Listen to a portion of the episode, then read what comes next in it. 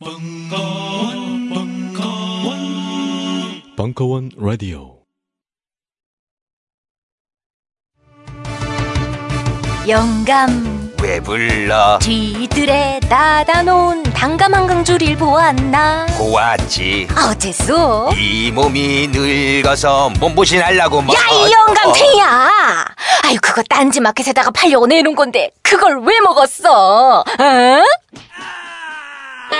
그렇습니다. 이번에 소개할 상품은 경상북도 청도의 할아버지 할머니 네외분께서 오직 맑은 공기와 청정한 햇볕만으로 숙성 건조시킨 씨 없는 감말랭이 1kg 들이 상품입니다. 탁월한 항암 효과와 겨울철 감기 예방, 거기에 달콤 쫄깃한 풍미까지. 청도의 감말랭이 장인네외께서 하루 오직 10kg만을 생산하는 진정한 웰빙 식품을 백화점 판매가의 절반 값으로 오직 딴지마켓에서만 만나보실 수 있습니다. 황가루 따위 섞지 않는 100% 간의 수공업 울트라 웰빙 먹거리 청도 순결한 감말랭이 지금 바로 딴지마켓에서 만나보세요. 연말연시 선물용으로도 좋습니다.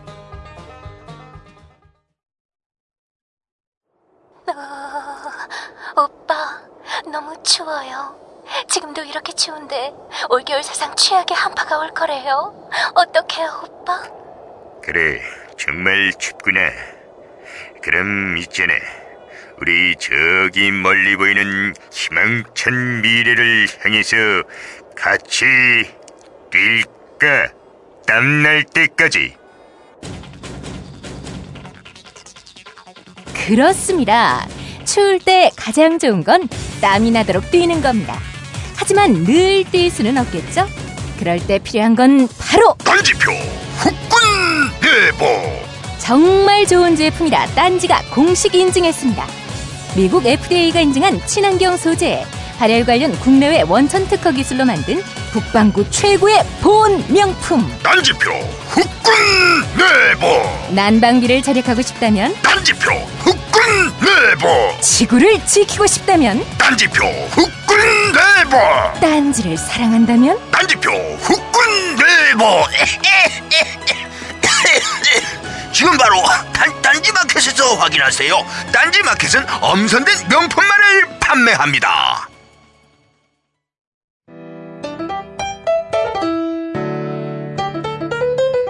강신주의 대상담. 그 마지막. 종교와 죽음. 2013년 10월 31일 강연. 마지막 회. 자, 야 오늘은 끈질기게. 보통은 지금 이 시간 되면요 그 이 수의 3분의 2 정도만 서 있는 분은 사실 없었는데. 자 태엽장치님 이 태엽장치님께 죽음 우리 저 다섯 개 중에 마지막 부분이고요 그 태엽장치님 거 끝나면 좀 잔잔해지고요 그 심각한 거는 안녕하세요 36살의 한 아이의 엄마이자 집안의 가장 평범한 직장인입니다. 아, 그 아이, 그 아이군요. 그쵸? 그 아이는 지금 몇 살이에요? 여덟 살. 평생 망나니의 한량이셨던 아버지의 팔남매 막내로 태어나 단 한 번도 사랑받지 못한 엄마를 보면서 남녀 간 사랑이라는 게 참으로 낯설었습니다. 남편에게 일평생 사란 대신 매질만 당하셨던 엄마는 땅굴 파는 두더지처럼 교회에 모든 걸 내던지셨고 그로 인한 불안은 끊임없다가 제 나이 스무 살에 엄마는 암으로 세상을 떠나셨습니다. 남자에 대한 불신에 관심을 표하는 사람들을 무수히 쳐내다 아는 분이 주선하신 선자리에서 남편을 만나게 되었습니다.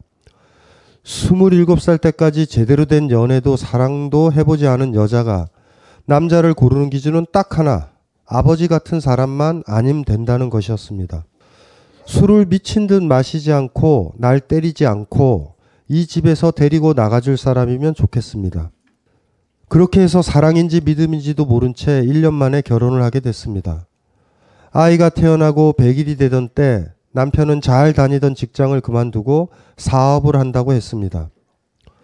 아무것도 모르고 시작한 사업이 잘 될 리가 없지요.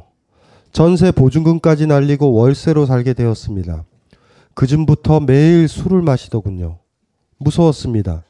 예전 아버지의 모습이 겹쳐지면서 매질을 피해 도망다니던 논두렁이 현관문만 열면 펼쳐질 것 같았습니다. 다행인지 불행인지 술로 자기 자신만 괴롭힐 뿐이지 저를 때린 적은 없지만 술에 대한 집착은 무섭, 무섭도록 강해져서 아이 소풍비로 소주를 마시고 동전 저금 통채 슈퍼에 맡겨두고 술을 사오는 남편을 무수히 보게 되었습니다. 하루 종일 치에 쓰러져 있는 모습, 깨어나면 맨발로 슈퍼에 달려가 소주를 사오는 남편을 무기력하게 바라만 보았습니다.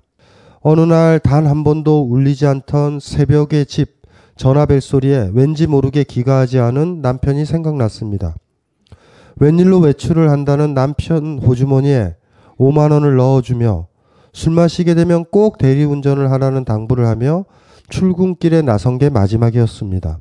5만 원으로 부족했는지 친구가 준 대리운전비까지 술로 바꿔 마시곤 차에 올랐지만 결국 집에 돌아오진 못했습니다. 흰 천에 덮여 있는 그 사람을 본 순간 어쩌면 다행이다라는 생각도 들었던 게 사실이었어요. 이 지긋지긋한 술 뒷바라지도 불구가 되어 평생 나를 괴롭히지 않을까 하는 망상에서 날 벗어나게 해주었으니까요. 아이와 다시 시작하고 싶었, 싶었어요. 몸이 부서져라 일을 했지만 술 냄새가 없는 집안이 그렇게 아늑할 수가 없었습니다. 어차피 혼자 되는 것. 이미 과거에 경험했던 터라 무섭지 않았습니다. 그렇게 5년이 지났습니다. 지금 저는 5년 전 남편과 똑같아졌습니다. 매일 밤 소주를 마셔야 잠이 들 만큼 불면증에 시달리며 아이의 저금통에서 동전 개수를 맞춰가며 소주를 사는 모습 또한 그러합니다. 취하는 밤이면 어김없이 떠오르는 생각들. 그 사람을 쉽사리 포기했던 내가 그 사람을 죽음으로 내몬 것이 아닐까. 그토록 소중했던 엄마마저 잃은 것 또한 오로지 나라는 한 사람의 모든 문제인 것 같은 자괴감. 왜 내 주위의 사람들은 다들 떠나는가? 소중한 내 아이마저도 떠나지 않을까 하는 두려움. 밤마다 찾아드는 이런 망상들에 삶의 생기마저 잃어버린 지 오래입니다. 사람은 사람으로 잊어야 한다며 여러 차례 만나보았지만 그것도 잠시.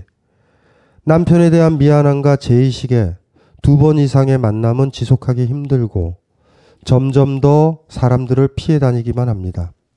차라리 나도 따라가면 이 모든 게 끝이 날까 치기 어린 생각도 해보지만 그럴 용기조차 없기에 한 번 더 무너짐을 느낍니다.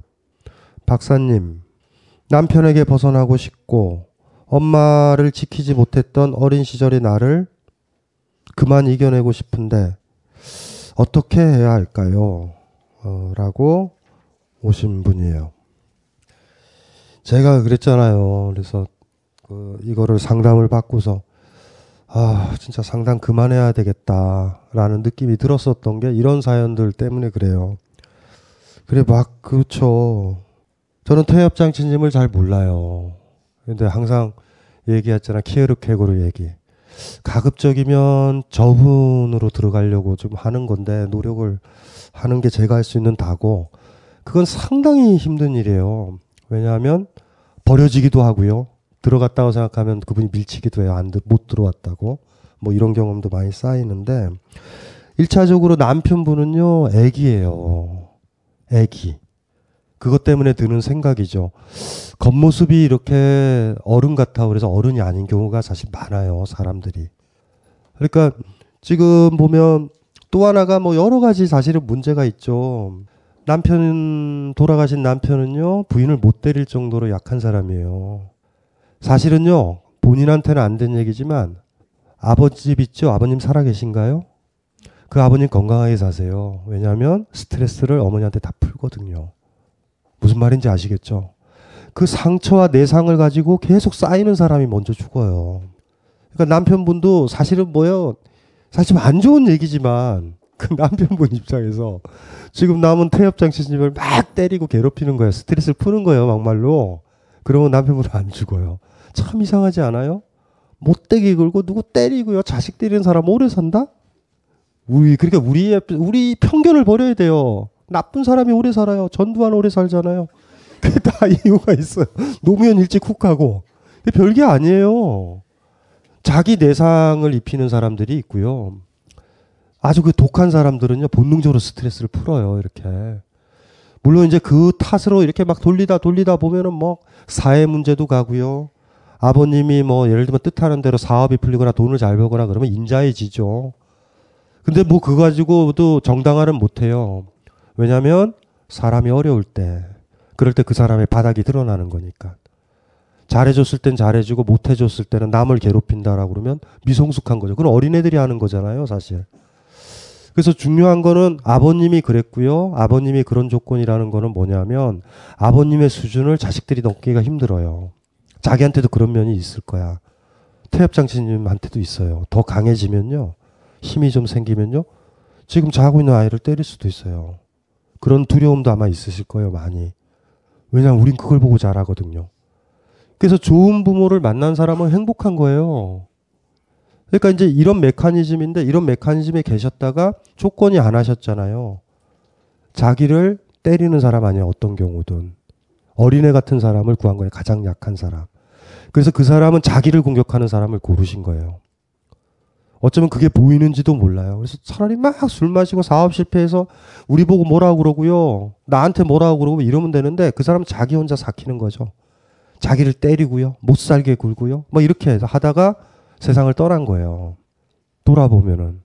극단적인 두 남자를 태엽 장치님은 만난 거예요.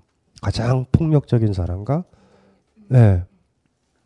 마이크 좀, 아이는 잘 자고 있네. 근데 뭐 이게 음 폭력이 한 번도 없었던 건 아니고요. 이게 어 사업 실패하고 1년 후쯤에 굉장히 안 좋았을 때 어, 다투다가 뺨을 한대 맞았어요. 근데 제가 거의 몸이 날아갈 정도 맞았는데 그 전에는 이제 이 사람이 저 말씀하신 것처럼 유약하니까 음, 좀 힘들면 좀 헤어지면 어떨까 그런 마음이 들었었거든요. 그런데 그 한 번 뺨을 맞고 난 다음부터는 음, 이게 그 다음부터 그 남자의 뒤 그림자가 우리 아버지 모습 같아서 제가 벗어날 수 없을 것 같고 더 심한 게 폭행이 따를 것 같아서 그냥 방치했어요. 그 저렇게 때리지만 않으면 뭘 하든지 제가 뭐 저한테 돈을 벌고 남편을 있지만 자극을 안 했다라는 거죠. 네 남편이 뭐, 주- 뭐 돈을 주라 그러면 돈을 주고 그런 식으로 이제 아예 상대를 안 한 거죠. 음. 아무것도. 그래요. 이게 이게 만 만난 사람들이 그렇죠. 사실 또 또 하나가 약자에게 스트레스를 하는 사람은요. 강한 사람한테 약자예요. 굉장히 잘. 제가 옛날에 어떤 글에서 썼잖아요. 제가 그런 거를 썼는데 CEO가요. 뭐 이런 데다가 가래침을 뱉어서 먹으라고 그럴 수 있어요. 야 이 새끼야 먹어. 이럴 수 있잖아. 화나죠. 그러면 바로 그 순간에 아까 제 눈 얘기했죠. 보면서 이 개새끼야 장난쳐 이러면 돼요. 근데 그걸 가지고 화를 못 내죠. 화내면 나 잘리잖아. 그럼 그걸 꽁꽁 가지고 있다? 그 제가 그 비유를 드렸잖아요. 용수철 눌러놓은 것 같다고. 정상적으로 건강한 인간이면요. 용수철이 눌려지면 되튕겨야 되잖아요. 나한테 무례하게 굴면 무례하게 대하는 거예요. 근데 만약에 있잖아요. 막 길 가다가 누군가가 나를 막 억신여기고 이런 걸 당했다고 하자고요. 그러면요. 그거를 야 이 개새끼야 왜 그래 이러면 돼요. 근데 그걸 꼭 가지고 있는 거야. 그러면 용수철이 눌려 있는 상태예요. 긴장되죠. 근데 이게 어디서 터지냐면 약자한테 터져요. 마치 그런 것 같아요. 꽉 찬 물풍선을 꽉 누르면 어디서 터져요? 가장 약한 부분에서 물이 빠져나오는 거랑 같아요. 그러니까 옛날에 아버지 있잖아요. 아버지도 다른 사람한테 전전긍긍하고 쫄아 있는 사람이에요. 그러니 누가 만만해요? 부인이 만만하고요. 자식이 만만한 거예요. 그러니까 남편도 이제 위축이 된 거죠. 사업 실패하고. 그러면 바깥에 나면 굽신거리는 거거든요. 왜 제가 아냐면 저는 아버님한테 그렇게 맞아봐서 알아요. 시골에서 저 뭐야 이렇게 뭐예요 문중 싸움 때문에 자식 하나도 없고요. 우리 뭐 우리 그 뭐야 재산이 없이요. 저희들 데리고 경남 함양에서 올라오셨단 말이에요. 그러면 이 서울은 어떤 곳이에요? 어떤 얼굴도 모르죠. 딱 굽신굽신거려야 돼. 막노동 하시면서 무슨 일을 하겠어요? 싫어도 돈 안 줘도 뛰어 먹어도 그냥 해야 되죠. 스트레스가 이렇게 쌓이시죠. 약주 한 잔 하시고 동네 들어오죠. 동네 들어오면서 연분홍 치마가 봄바람에 휘날리더라. 이거 부르고 오는 날은 맞는 날이에요. 굉장히 억압되신 거예요. 그러니까 사실은 그 나이든 제가 그때 꼬맹이였으니까 30대죠. 30대 후반, 중반 전 되는 남자가 봄날은 간다를 부른다라는 거는요. 그 사실 그, 그, 그 느낌이 오죠. 봄날은 간대요. 그러니까 그리고 왔을 때 이제 저 꼬맹이인 저로서는 그래도 그나마 나은 게 저희 아버님은요. 저희 누이한테는 그러진 않았어요. 좀 그래도 좀 선하신 분이죠. 저 큰아들이 맷집이 좋아 보인다라는. 이래서 그 사실은 돌아가시기 전에 진짜 넌지시 이렇게 술자리에서 얘기했죠. 왜 이렇게 때렸냐고. 장난삼아. 저희 아버님이 얼굴이 좀 빨개지셨던 게 떠올라요. 미안하신 거죠. 그래도 이제 그런 메커니즘이에요. 그 나중에 보면 알죠. 그래도 때린 건 때린 거예요. 아버지잖아. 아버지가 날 보호를 해줘야죠. 날 사랑한다며. 근데 웬 스트레스를 나한테 풀어요? 이게 이제 태엽장치님 아버님도 메커니즘이 같고요. 그러니까 이렇게 보시면 돼요. 당한 입장에서 강한 사람 같지만 진짜 강한 사람은요. 약자를 괴롭히질 않고요. 진짜 강한 사람은 강자한테 대들어요. 그러니까 두, 두 남자 다 약한 거죠. 사실은. 무슨 말인지 아시겠죠? 그 메커니즘이. 그래서 이제 그렇게 만났고, 근데 그게 이제, 이제 돌아가신 지 시간이 지나면서 보이시는 거예요. 그 약함이. 나는 그 맞는 것들이 무서워가지고 이렇게 이렇게 해줬지만 결과론적으로 보면 방치했다라는 느낌. 약한 사람이었는데. 그리고 보면 또 태엽장치님이 어머님의 역할을 또 하신 거예요. 어머님도 분명히 그게 무서워서 방치를 했을 거예요. 무서워요, 그게. 가족이라는 게. 지표예요. 많이 맞았던 사람은 때려요. 그 아이, 그 사람이 때리고 그 자식이 또 때리고 또 때리고 또 때려요. 무슨 말인지 알죠? 약자들, 여자아이들 성추행하는 남자아이들 있죠? 아버지 뒷조사하면 아버지가 어떤지 알죠? 그 사람의 아버지 굉장히 폭력적이에요. 남자 입장에서 제일 만만한 게 누굴까요? 약자가 여자아이예요. 성추행은 그렇게 벌어져요. 100%예요, 이거는 우리 사회에서. 그러니까 이제 그 메커니즘 하에 지금 태엽장치님이 어머님으로 8살짜리 어머님으로 있는데 지금 태엽장치님이 술을 마시기 시작한 거예요. 하는 거예요. 지금 무언가를 반복하고 계시는 거예요. 그 반복하는 게 너무 너무 지금 무서우신 거예요. 엄마여야 되는데 어느 사이인가 지금 그렇게 지금 되어 있으신 건데 저는 이거를 태엽장치님이 그러리라고 보지는 않아요. 추도 의식 같은 거 일종의 추도 의식에 좀 가까워요. 그리고 저한테 이 글을 보내면서 정리가 되실 거예요. 제가 봤을 때, 글 썼을 때. 자기도 모르게 따라하고 있어요. 무언가를. 하면서 사실 어떻게 보면 아버지를 이해하는 길이고요. 아버지의 약함을, 무기력함을. 약, 그 너무 약해서 남한테 잔인해지는 그거와 남편의 그거를 반복을 하는 거예요. 지금 중요한 건 태엽장치님이 엄청 약해져 있다라는 거는 사실이에요. 남편처럼. 아버지처럼. 직장 생활하기나 돈 벌기 힘드시죠? 프레스 걸리죠, 지금 엄청. 지금 다른 가족들은 없으신가요? 제가 좀 미련하게 5년 전에 어, 이사를 두 번 했어요. 아 이제 가족들 근처에서 맨 처음 음, 맨 처음에는 남편이 죽었던 도시에서 벗어나고 싶었고요. 또 알게 모르게 보니까 엄마와 남편이 같은 장례식장에서 이제 치른 걸 제가 알게 되니까 그 도시가 너무 힘들었고 바로 한 달 뒤에 이사를 했어요. 그리고 두 번째 이사는 지금 아기 입학 전에 2월 달에 급작스럽게 제가 결정해서 떠났어요. 가족들이 곁에 있으면 일시적으로 마음이 안정은 얻는데 어느 순간 시간이 지나다 보면 나는 가족들에게 기대고 있고 우선순위가 나였으면 좋겠는데 처음에는 내가 우선순위였다가 나중엔 자기 가족이 먼저더라고요. 그러면 난 너무 많은 기대하니까 그 기대를 버리고 싶어서 아예 낯선 곳으로 이사를 다니고 지금 그리고 나머지 지금 형제 자매는 어떻게 되세요? 그러면 본인의 태엽 장씨님의 저희가 팔남매인데요. 지금 다, 다 네. 이렇게 전국에 흩어져 계세요? 네. 참 피해서 이사 다니기도 힘드시겠다. 아. 지금 그래서 그렇게 나오니까 편하세요? 경제적으로? 경제적인 거는 제가 아이만 키우면 음. 되니까 어떻게 삶의 질은 뭐 제 기준이 다 다르기 때문에 저는 만족을 하는데요. 제가 지금 갈수록 참을 수 없는 게 저희 아버지에 대한 이 마음이 풀리질 않아서 그렇죠. 남편 문제나 뭐랄까, 이게 모든 모든 문제가 지금 시작이- 아버지의 문제라는 걸 아신 거예요, 이제. 근데 일단은요. 떠나시면 안 돼요, 본인이. 아버지를 나가게 하셔야 돼요. 떠나시면 못 떠나요, 영원히. 왜 피해요?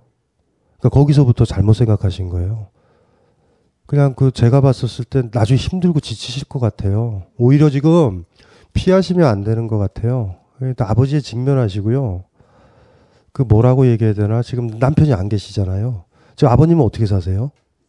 혼자 사시나요? 아니면 큰 형제 밑에 계시나요? 연세가 어떻게 되세요, 아버님이? 일흔 아홉이세요. 일흔 아홉이면 힘도 없으시다. 아니요, 이제. 나 정정하세요. 아직도 정정하세요? 삶의 의지가 굉장히 강하신 어, 분이라서 근데 당연히 강하죠. 제가 그랬잖아요. 건강을 굉장히 잘 챙기시는데 누구랑 살아요? 혼자 사시는데요. 혼자? 제가 음, 한 1년을 같이 살았어요. 아, 그러니까 아버님이랑 이사를 와서 네. 예. 이제 어 제가 이사하고 나서 혼자 있다 보니까 왠지 또 측은한 마음이 드는 걸 거의 아빠에 대한 애정이 좀 있죠 저는. 아니요. 지금 측은한 마음은 항상요. 남편과 오버랩 돼 있어요. 이- 이게 헷갈리시면 안 돼요. 그러니까 막 헷갈리는 거야. 무슨 말인지 아시죠? 왜냐하면 이게 남편과 사실은 노- 참 놀라운 놀라운 거죠. 아버지를 피하려고 그랬더니 아버지와 비슷한 사람을 얻는 거예요. 피한다라는 게 항상 그런 식이에요. 피하면요.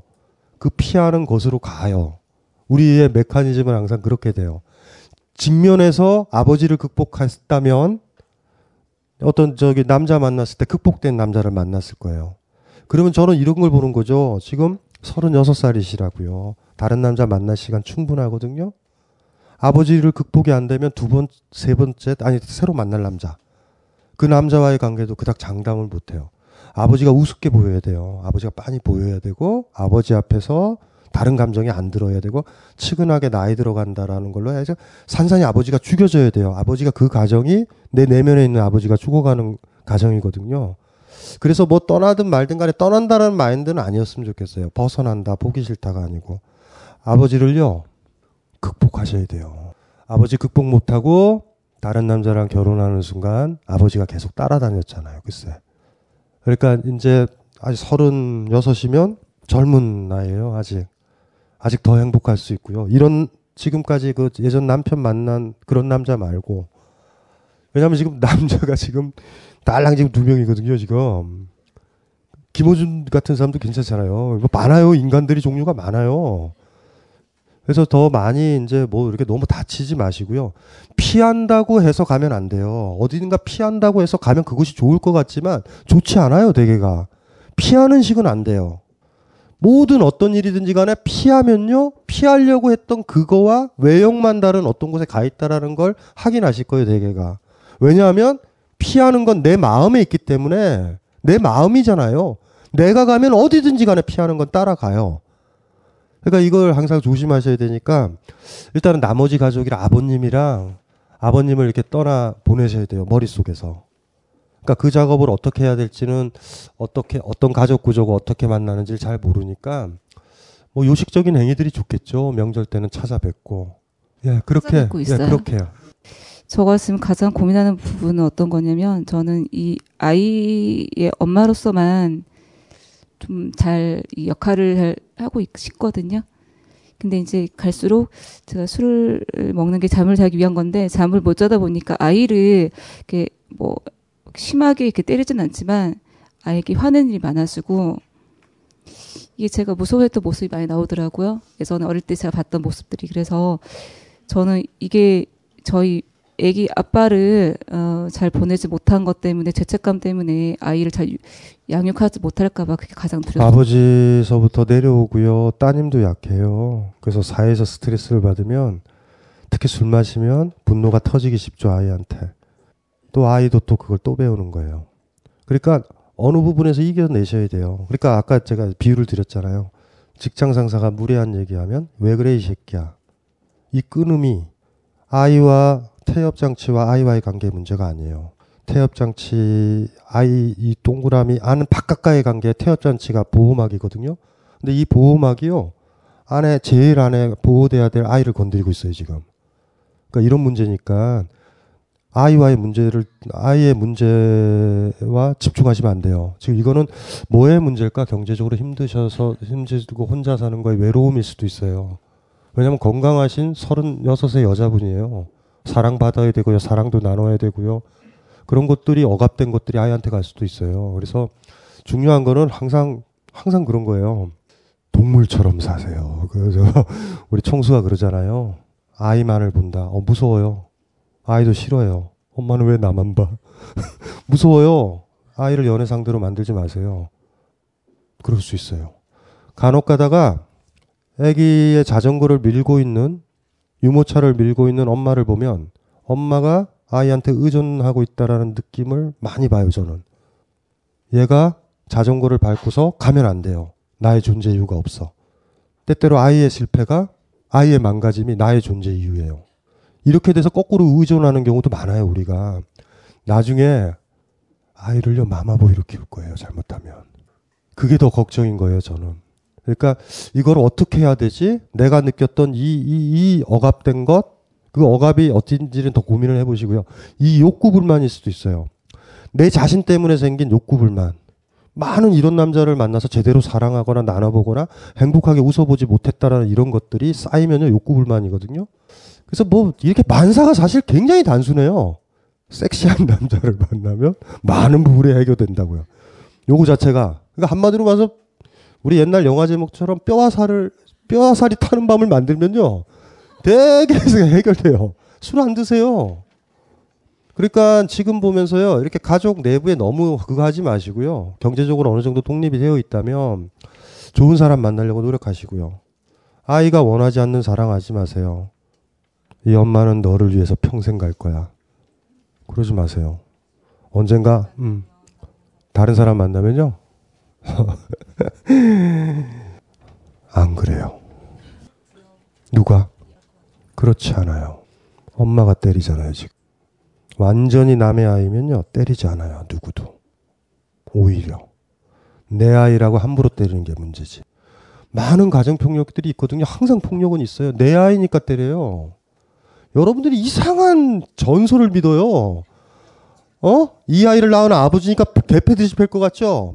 그게 콩지, 팍지 이런 것들이 만들어가지고요. 집에서 개 맞듯이 맞아도 집에 있으라는 이데올로기거든요, 그게. 현실적으로 저는 그런 경우 보지 않아요. 아우 부, 부담스러워요. 내가 네 새 아버지니 정상적인 경우는 그래요. 얘를 조금만 잘못해도 그쵸? 내가 낳은 아니, 아이라고 이럴까봐 조심하죠. 그래서 아까 사랑처럼 된다니까요. 나는 나 자신에 대해서 그 아버지는요. 그쵸? 뭐가 되죠? 객관적이게 되고 그 아이에 대해서 서브젝트가 된다고요. 그게 제가 봤던 현실의 모습이에요. 당연히 그럴 거예요. 폭력은 어디서 생겨요? 아니 지금 우리 태엽장 치님이 낳은 사람이 누군데? 아버지예요. 누가 때렸어요? 아버지예요. 그러니까 이런 거죠. 혈육을 끊는 아버지가 더 나요. 왜 그렇게 생각하시는지 모르겠어요. 그 잘못된 생각인 것 같아요. 그 제가 또 아이 볼 때 요령 가르쳐 드렸죠. 1년 동안 안 만나도 돼요. 아이를 볼 때는 한 번 볼 때 있죠. 1년에 한 번만 만나는 거예요. 너무 행복한 얼굴을 엄마가 보여줘야 돼요. 무슨 말인지 알죠? 그러면 아이는 364일 안 봤을 때 엄마를 기다려요. 나를 보고 해맑게 웃던 엄마를. 반대로 아이를 매일 보는데 인상을 벅벅 써요. 엄마는 널 사랑해. 직장에 다니지만 너를 본다. 그럼 아이는 불안해요. 거꾸로 된다고 엄마가 없을 때 편해.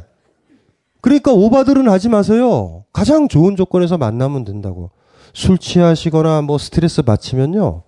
그날 억지로 아이랑 놀아주지 마세요. 술 냄새 풍기면서. 아이 싫어해요. 아이 싫어해요. 그런 엄마 모습. 내 앞에 왔었을 때 제일 행복해야 돼요. 매일 만나주는 거 의미 없어요. 연인 사이도 그래요. 컨디션 나쁠 때는 만나지 마세요. 남자친구, 여자친구를. 와, 인상 벅벅 쓴다? 그러면 그때 남자친구나 여자친구의 느낌이 어때요? 빨리 헤어지고 싶다. 헤어졌을 때 행복함을 주면 헤어져요, 나중엔. 컨디션 가장 좋을 때 만나야 돼요. 무슨 소린지 아시겠죠? 1년에 한 번만 만나도 돼요. 나 만나면 저렇게 좋고, 나랑 있는 게 좋은 사람이에요. 그러면 364일 그 남자 기다려요, 안 기다려요? 기다리지. 반면 억지로 만나줘요. 남자친구가 기껏 와서 오늘은 일주일 됐다. 어, 벌써 3시간이네? 나 가도 되니? 뭐 이러면은 좋겠어요? 여러분들이 저 뭐 저기 저 통장들이에요? 민방위 훈련 받는? 남자가 나한테 의무적으로 와. 해줘. 그리고 항상 유, 얘기해요. 난 할 만큼 했어. 아무 의미 없어요. 착각에 빠진다고요. 그 얼마나 아이한테 부담스러운 일이에요. 그러니까 태엽장치님이 일단은 가장 좋은 게 사랑받는 사람이요. 사랑하는 사람이 밝아져요. 그쵸? 그리고 나머지 것들은 그렇게 걱정 안 하셔도 돼요. 제가 봤었을 때 옛날에 그랬잖아요. 아버지랑 탈출하기 위해서 남편을 구했잖아요. 이제 그런 거 말고요. 탈출 문제가 아니에요. 내가 좋아하는 놈을 고른다. 무슨 말인지 알죠? 이제는 도망가기 위해서 고르는 건 아니에요. 그래서 이게 어준 씨가 그러지만 이혼한 사람의 자유가 그거예요. 재혼할 때는요, 그냥 하면 돼요.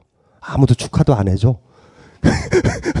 왜 중고품 있죠? 옥션에 팔리는 제품들의 신세와 비슷해지는데 그게 우리가 자유로워요. 상견례가 필요 없어요. 무슨 말인지 알죠? 그냥 그렇게 하면 돼요. 편해진 거예요. 나름대로. 그래서 제가 봤었을 땐 아이와 같이 영원히 같이 갈 거야. 그러지 마세요. 부담된다. 나중에 엄마의 그 마음을 알면요. 아이가 여자친구 못 구해요. 심지어 아이가 친구들이랑 여행도 못 가요. 엄마가 있는데. 잘 키우셨다, 아이. 그쵸? 마마보이요, 그게. 그냥 엄마랑 아이가 사랑에 빠져서 지내. 그 사이엔 아무도 못 들어와. 근데 그 관계 때문에 태엽장치님은 좋은 남자를 못 만나고 그 아들도 좋은 여자를 못 만난다고. 이거, 이거 이상하지 않아요? 그림이? 그렇게 되기 쉽거든요. 그거 좀 생각을 좀 해보시고요. 이제는 도망가듯이 남자 만나지 말기. 그 동물적 감각에서 만나기. 어, 저, 저 새끼 재밌겠는걸? 이런 식으로. 음, 재미없으면 버려야지? 이런 느낌으로. 옛날에는 일단은 여기보다 낫다라는 식이었잖아요. 그런, 그런 거 하지 말기. 서른 여섯이에요. 좋은 나이에요. 진짜 좋은 나이야. 갑자기 신사임당 흉내 내지 마요. 집에 연료문을 세우리라. 그러지 마. 난 제일 싫어 그런 분들이. 그러지 마요. 자.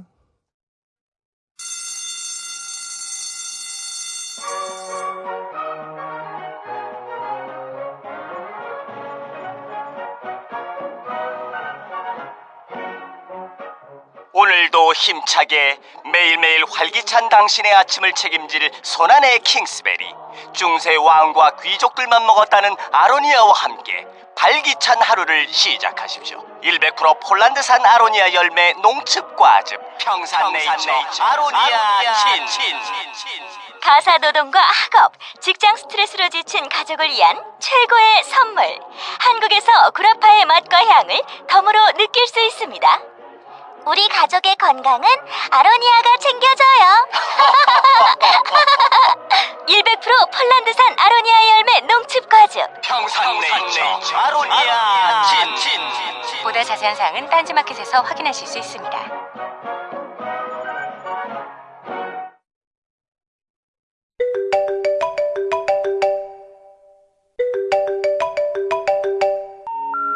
어제 꿈에 윗니빨이 빠지는 꿈을 꿔서 부모님 건강이 걱정돼요. 어제 꿈에 대통령이 나타나서 악수를 하더니 저보고 댓글을 좀 달아달라고 하더라고요.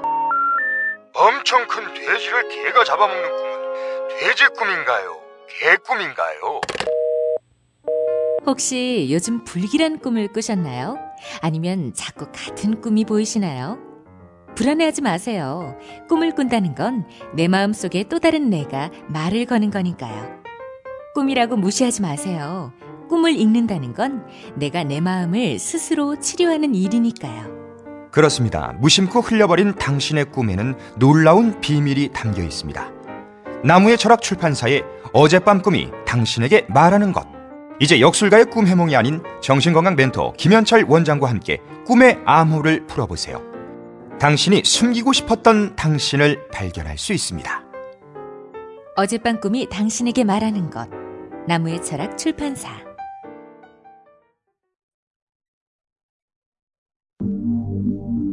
도저히 읽은 척 할 수 없는 단 하나의 책.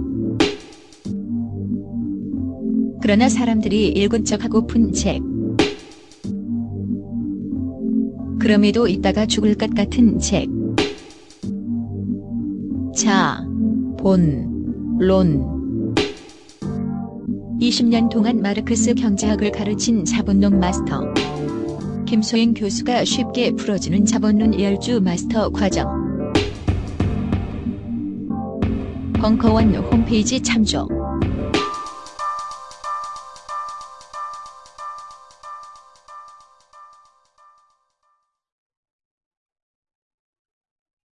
네, 넘어가고 자 이후의 가치를 볼게요. 자 이후의 가치 화이트 윙 백조 백조인가요? 화이트 윙. 아 예. 이게요 들어온 일이에요. 뭐 내가 이 집에 태어나고 싶어서 태어났어요? 태어났더니 막 그런 거예요. 그러니까 그런 제가 옛날에도 강의했잖아요. 불행하다라고 생각이 들잖아요. 더럽게 노력해야 돼요. 부유한 사람보다 행복한 사람보다 수천 배 노력하지 않으면 쓰레기가 돼요. 정신분석학을 왜 제가 나쁘다고 그런지 알죠? 뭔가 잘못되면 다 과거 탓이래. 과거에 성추행을 당했대. 뭐 어떡할 거야 당했는데. 계속 불행을 준비해요. 근데 내가 행복해지면 과거를 웃으면서 얘기할 때가 와요. 한때 나를 좀 만졌었지. 뭐 이렇게 된다니까요, 그냥. 근데 그 매사에 꿍하고 있다가 계속 이렇게 해도 먼, 일, 먼 일만 당하면 그때 저먼 그 새끼 때문이야. 그 새끼 때문에 이렇게 돼요. 그래서 프로이트를 싫어하는 이유가 너무 과거의 어떤 트라우마 쪽으로 자꾸 몰아요, 우리를. 우리 트라우마 버릴 수 있잖아요. 우린 그렇게 저주받았나요? 내 어린 시절에 당했던 상처가 영원히 나를 지배하나요? 아시잖아요. 어렸을 때 상처는 크지만 내가 무럭무럭 자라면 상처가 희미해지잖아요. 근데 때때로 그 상처 때문에 난 더 크면 안 돼. 상처도 커질 거야. 커지잖아요, 상처가. 걱정하지 마세요. 그냥 무럭무럭 자라고 건강해지면 상처가 어디 있는지 모른다고. 항상 그런 생각이요. 저분은, 저분도 예전에 제가 강연했던 걸 들었으면 좋겠어요. 불행한 사람들은요, 미안하지만 수천 배 노력해야 돼요. 왜 노력해야 되는지 아세요? 불행한 사람이 다시 또 결혼해서 아이를 낳으면 불행이 또 전가되니까. 내 대에서 끊으려면 불행을 못 넘어 못 넘어간다라는 느낌이 들면요 결혼하지 말고 아이 낳지 마세요. 무슨 말인지 알죠? 그 너무 비참한 거예요. 내가 통제하지 못했었던 그 찌질한 것들이 내 아이한테 본다라는 거. 그리고 내가 나 자신을 때렸을 때 아까 우리 저 그분이 제일 힘들었던 게 뭘 것 같아요. 내가 그리 욕했던 것처럼 자기도 술을 마시고 아이한테 손찌검을 할. 진짜 더러운 일이에요. 더러운 일이라고요. 그러니까 이런 문제들이요. 그래서 힘드신 분들 있어요. 불행하신 분들 있고요. 그 여러분 잘못 아니에요. 여러분 어렸잖아. 약했잖아. 나약했잖아. 괜찮다고. 근데 지금도 어린애는 아니에요. 트라우마를 강조하는 사람들은 항상 자기를 어린아이라고 생각해. 나는 이런 트라우마가 있어요. 건드리지 마세요. 이러고 살아. 지랄들을 해요. 상처는 계속 건드리면 계속 커지는 거 알죠? 무시해 둡시다. 내가, 내가 만든 상처 아니잖아. 다른 분야에 신경 써서 무럭무럭 자라는 거예요. 흉터가 똑같이 커지던가요? 그렇지 않죠? 어느 사이인가 없어지지? 어렸을 때는 이게 너무 커가지고, 아이, 추할 거야. 이러지 만 흉터가 커져요? 안 커지잖아. 근데 흉터 커질까봐 흉터를 계속 뜯고, 피나고, 진물 나고, 또 커, 커질까봐 또 만지고. 그러면 어떻게 돼요? 나랑 똑같이 커져요. 그래서 때로는 이론적으로는 제가 인정을 일정 부분 하지만 프로이트나 락강을 싫어하는 게 그래요. 정신분석학의 근본적인 테마와 제스처 자체가 굉장히 염세적이다. 트라우마 정도요. 우습다고 합시다. 그냥. 그 정도 상처 없을까? 다 있지? 왜 과거에 사로잡혀서 왜 상처 크기만하게 위축돼가지고 꼬맹이처럼 살아? 그렇게 살면 안 돼요? 힘드신 분들은 반드시 해야 돼요. 상처가 많으신 분은 반드시 해야 돼요. 더 행복하고 더 커지지 않으면 흉터에 지배돼요. 온몸이 흉터가 돼요. 그 누구를 사랑해요? 누구한테 사랑받으려고? 내가 쓰레기인데 누구한테 나를 줘요? 나는 흉터인데. 그렇게 하면 안 되죠? 그래서 그거를 항상 명심을 하셨으면 좋겠어요. 화이트윙님 오셨나요? 아, 예, 죄송해요. 제가 지금 정신이 혼미해요. 뭐 지금 끝판이잖아요. 우리 저 진정한 승부는 이 마지막 부분에 빛을 발하는 거죠. 제일 마지막에서 제가 힘이 있는 거예요. 그리고 이걸 끝나고 제가 이제 죽는 거죠. 벙커 팟캐스트가 대박이 나는 거예요. 진짜 죽었다. 이래서, 네, 여러분들도 대단하다. 지금 여러분들이 기록을 깨셨어요. 이 집단으로. 2시 반이 제가 했던 제일 긴 시간인데, 쪽, 조금만 있으면 대중교통수단이 다 다녀요. 그리고 이제 조금 있다가 저 이렇게 저 뭐야 이 찬양 찬양 상담들 있거든요. 요거를 읽으면서 즐겁게 박수도 치고 뭐 이러면서 여러분들 그러면 돼요. 자유의 같이 예 안녕하세요. 저는 얼마 전 회사를 그만두고 놀다가 색다른 상당소에서부터 시작하여 강신주 박사님 강연도 듣게 되고 그러다 인문학이나 철학에까지 관심을 가지게 된 36살의 백조 노처녀입니다. 그쵸. 막장까지 온 거죠. 철학까지. 저는 대체로 선생님이 얘기하시는 대로 살고 있는 것 같습니다. 고등학교 때는 다들 적성과 취미가 다른데 왜 똑같이 국영수만 공부해야 할까가 저의 최대 고민이었고 맞죠. 이제 선생님께 가진 구박을 받으면서도 저는 제가 하고 싶은 과목 위주로 공부하였습니다. 언젠가 저희 어머님께서는 선생님으로부터 모난정이 돌맞는다는 얘기도 들으셨고 들으셨다고 하시며 저를 걱정하였습니다. 첫 직장에서는 뜬금없이 나타나 집안 살림하듯 필요 이상의 긴축 재정을 하며 직원 복지를 삭감시키던 사장 여동생에게 대들다 그만뒀고요. 불필요한 야근을 강요하고 여성 차별을 하던 어떤 회사에서는 지조 있게 혼자 일찍 퇴근하다 상사로부터 외국인 사장한테 쟤 좀 어떻게 안 되겠냐? 는 말까지 들었다는 얘기를 듣고 안 되겠 안 되겠는데요? 라는 한마디를 남긴 채 그만두고선 한국은 안 되겠다 싶어 외국으로 나가 버렸습니다. 집은 부유하신가 봐요. 아 근데 어, 외국 어디 외국 어디 나가셨어요? 아 호주. 지금 서른여섯. 네. 마지막으로 회사를 그만둔 건 회사에 딱히 불만이 있었던 것도 아니고 동료나 상사들과 좋은 관계로 즐겁게 일하고 있, 있었습니다만 언제부턴가 더 이상 회사 일이 내일 같지가 않고 남을 도와주고 있다는 느낌, 남의 숙제를 열심히 잘해다 바치고 있다는 느낌이 들었는데 월급이 따박따박 들어오고 안정적인 생활이 지속되니 나에 대한 고민을 진지하게 하기가 힘들다는 생각에 돈부터 끊어야겠다는 생각을 하였고 대책도 없이 일단 그만둬 버렸습니다. 일단 화끈하세요. 인생이 배수진이에요, 배수진. 격하세요. 이게 제가 하나만 얘기할게요. 배수진은요, 병법에서도요, 최악의 방법이에요. 배수진이 승리한다고 생각하죠. 뒤, 뒤에 물, 물, 물 있어요, 뒤에. 못 가. 그리고 적병이 있어요, 이렇게. 공격을 하면은 목숨 걸고 싸울 거라고 그러잖아요.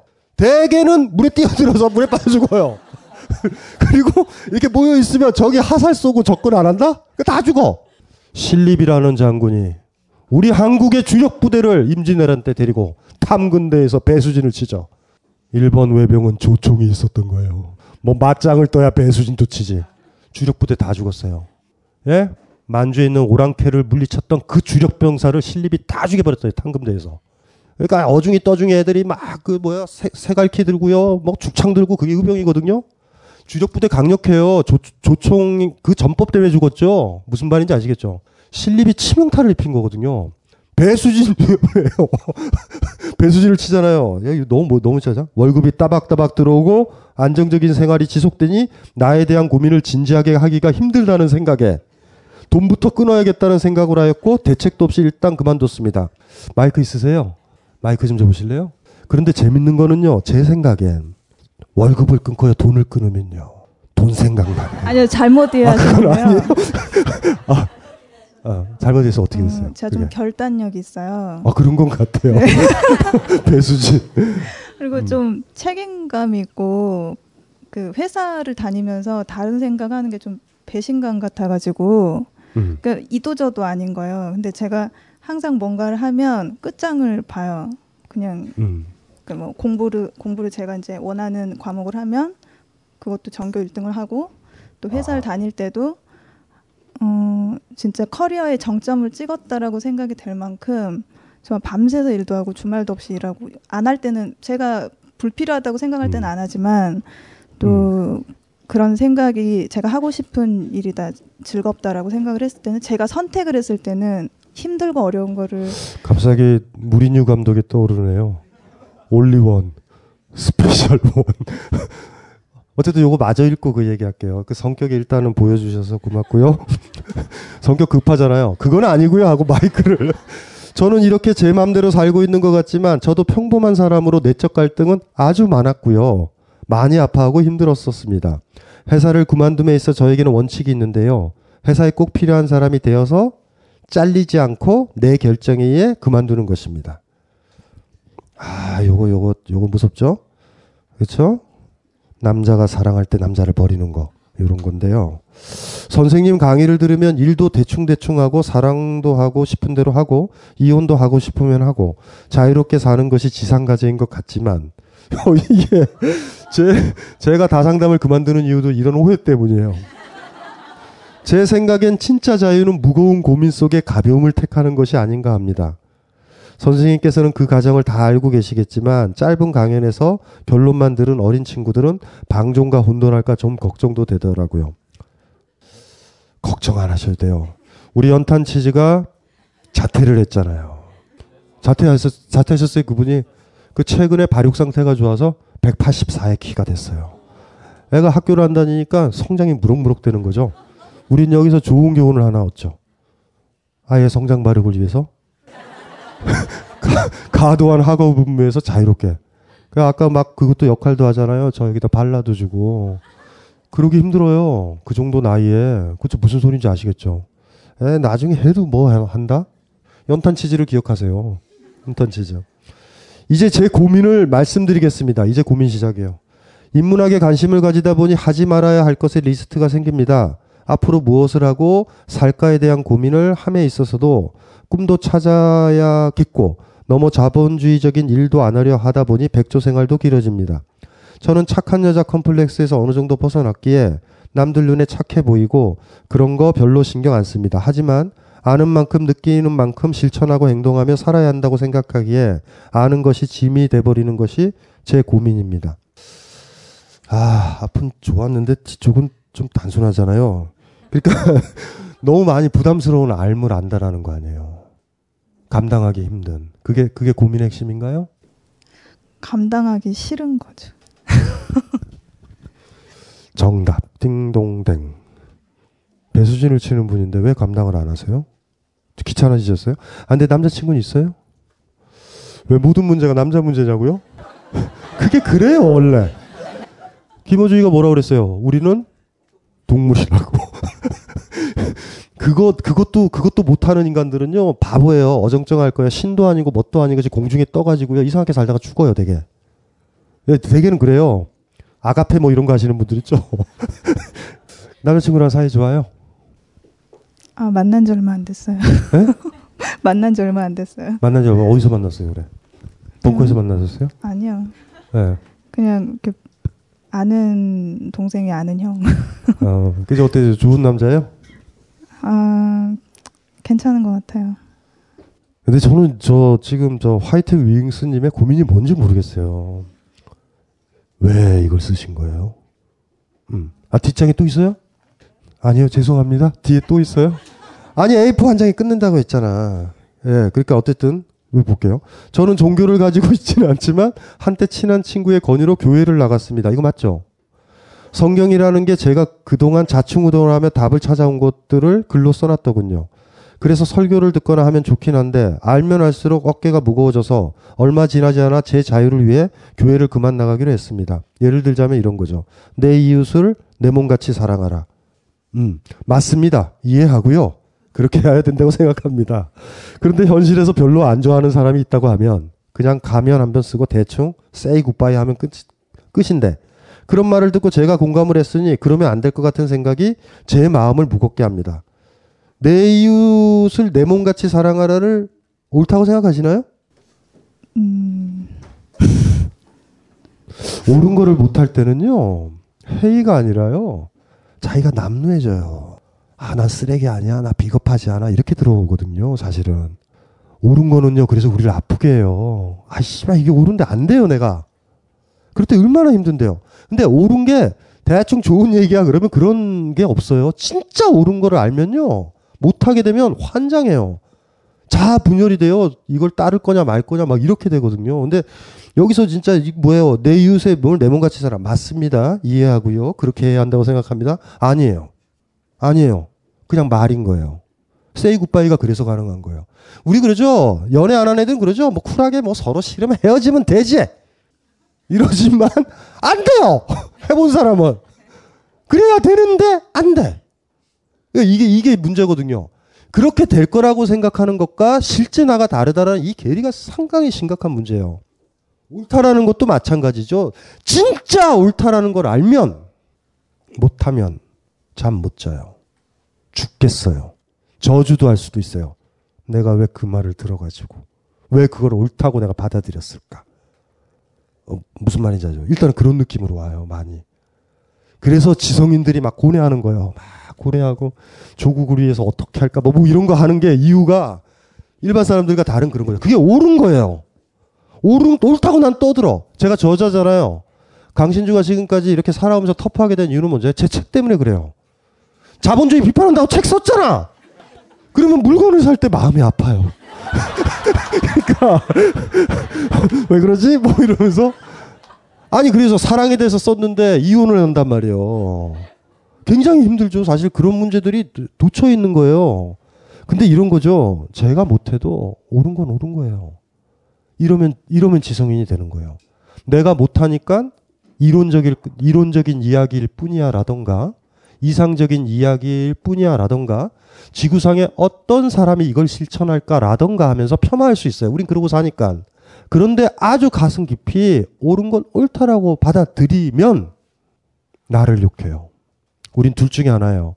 내가 배운 옳은 거를 욕하든지 옳다라는 그 주장과 그 생각과 신념을 저주하든지 쓸데없는 생각이고 간념에 불과하다고 이걸 누가 실천해 바보같이 라고 폄하를 하고 거기에 온갖 똥오줌을 던지든지 나 자신을 던지든지예요. 나 자신한테 이런 바보 같은 멍충이 같이 네가 배우면 뭐해? 네가 알고 있는 것도 살아내지 못하면서 나를 저주하든지 두, 두, 가, 두 가지거든요. 그래서 책 읽고 배운다라는 건 아픈 일이에요.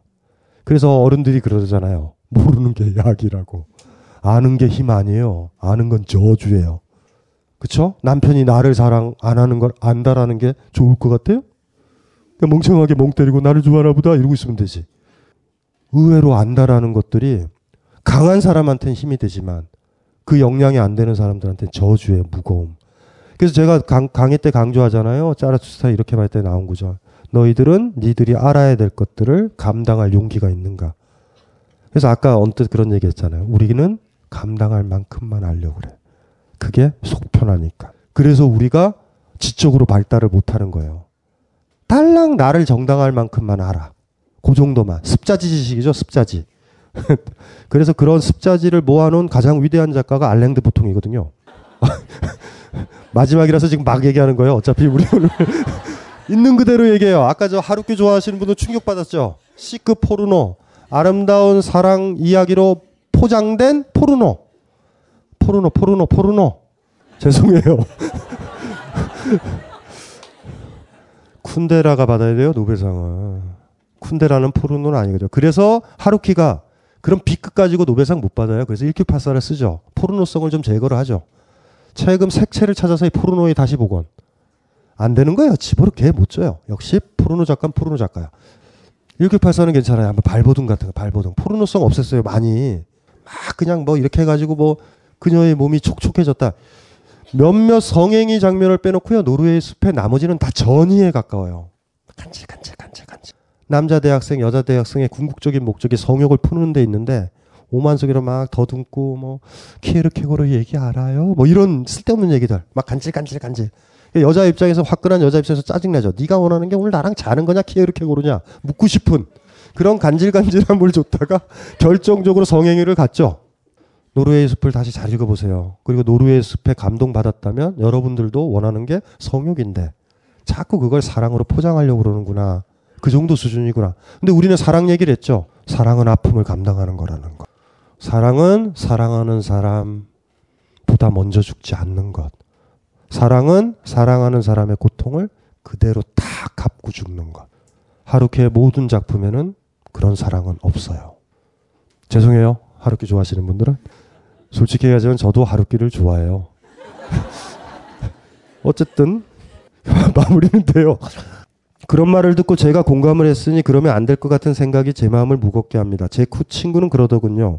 사랑을 할 만한 사람을 사랑하는 것은 쉬운 일이지만 우리는 그럴 만은 하지 않는 사람을 사랑하기 위해 노력해야 한다고. 이 친구도 만나지 마세요. 미워할 수 있는 사람만이 누구를 사랑해요. 오바들 하지 마세요. 여러분이 품으로 안아줄 수 있는 사람은 한 사람이야. 오바하지 마세요. 신 아니에요. 많은 황당무계한 사람들이 신으로 만들려고 그런다? 내가 한 명밖에 못 하나요, 놀랍게. 이 카페에서 어떤 아가씨랑 내가 앉아 있잖아요. 다른 아가씨는 외롭게 내버려 둬야 돼. 빨리빨리 움직일 수는 있어요. 양다리기 때문에. 대학로 근처에 잡아서 빨리빨리 화장실 간다고. 깊이 있게는 대화는 못해요, 어쨌든. 외로워. 그래, 그렇게 양다리를 거치면 나중에 집에 가면 피곤해요. 다리도 아프고. 힘들어, 힘들어. 그런데 어떤 사람을 이렇게 딱 만난다라는 결단이 뭔지 아세요? 다른 사람을 안 만난다라는 거야. 겸손해지자고요. 하지만 집에서 메일 보내면 다 만날 수 있어요. 통째로 메일. 애인 1, 애인 2, 애인 3, 애인 4. 애칭도 통일하는 거죠. 예? 강아지로. 가능하잖아요? 안 만나면? 모든 사람을 사랑하지 못하거든요. 이 친구 바보예요. 안 살아봤어. 그러니까 그런 거죠. 우리는 그럴만하지 않는 사람을 사랑하기 위해 노력해야 한다고요? 왜? 왜? 동물인 주제 왜? 그 친구는 기, 독실한 기독교 신자예요. 그러니까요. 그런 사람들 만나면 안 된다고 그랬잖아요. 그러다 보니까 아까 그런 괴리가 드는 거예요. 아까 그분 기억나시죠? 어, 그 우리 교회 다녔다가 성당에 갔더니 그쵸 기억나시죠? 걔들 항상 그런 게 뭔지 아세요? 지가 몸 가진 인간인 걸 몰라요. 다 사랑한다라는 건 다에 대한 양다리예요. 무슨 말인지 알죠? 여기 깨작 사랑하고 아 저- 죄송합니다. 저쪽에 더 도와줘야 돼요. 이렇게 가는 거야. 난 이런 애들 싫어요 아주. 제가 비유를 많이 들었잖아요. 사랑을 한다라는 건 그 사람과 딱 관계를 맺으면 힘든 거를 감당을 해야 된다라는 거야. 좋은 것만 보죠. 사랑 딱 주고 이렇게 하면 받으면 어 그래 하고서 다음대로 가요. 그게 사랑이에요. 제가 비유 많이 들었잖아요. 등산 산을 갔다가 어떤 사람이 쓰러져 있으면 어 보면 업고 내려와야 돼요. 힘들면 내려놓을 거죠 중간에. 장난쳐요? 왜 업었어요? 다른 사람이 업을 수 있는데. 왜 그래요? 그러면 안 되잖아. 힘든 거예요. 어쨌든지 간에 이런 기독교인 같은 친구들은 헤어져야 되고요. 이런 주옥 같은 얘기 감동적이기는 하지만 한편으로 안 들었으면 좋았을 걸 하기도 합니다. 훌륭하세요, 기본적으로는. 제가 좀 문제가 있다는 생각이 들기는 하는데 주변에 이런 고민을 하는 사람을 본 적이 없어서 답, 답을 찾기 어렵네요. 선생님께서는 어떤 것에도 얽매이지 말고 진정한 자기를 찾아 행복하게 살라고 하시지만 거기까지가 우리의 인생이 끝이라면 결국엔 자기 만족을 위한 삶뿐이 아닌 아닌 것인지요. 그러니까 의심스러우신 거죠. 그건 자기만을 위해서 살았을 때라 가능한 일이지만 사람은 사회적 동물이고 공동체의 가치를 이루기 위해서 어떤 때는 희생이 필요할 수도 있고 어 갑자기 박근혜 대통령이 생각나네. 자기 만족이 안 되더라도 어떤 가치를 따라 했을 때 보람을 느낄 수 있을 텐데 우리가 진정한 자아와 자유를 찾은 이후에 추구해야 할 또 다른 가치는 무엇이라고 생각하시는지요? 알고 싶습니다. 자기 만족을 위해 사세요. 동물이잖아요. 다 사랑할 수 있으면 그때 사랑해요. 그런 사람도 있어요. 테레사 같은 사람 있어요. 간디 같은 사람 있어요. 받아들여요. 간디는 아니죠. 오바들 하지 마세요. 오바들 하지 마세요. 절대. 자기 만족이요? 자기 만족에 이르, 이르렀던 분 손 들어 봐요. 진짜. 진짜.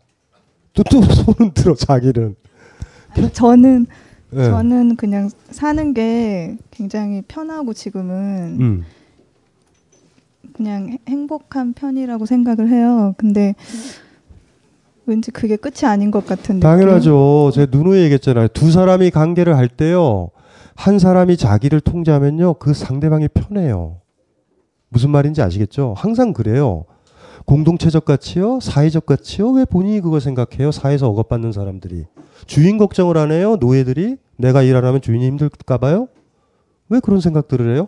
우리는 자기 만족에 이르지 못해요. 그건 자유거든요. 내가 하고 싶은 대로 하는 거예요. 하실 수 있어요? 아무리 하라고 그래도 못 하잖아요.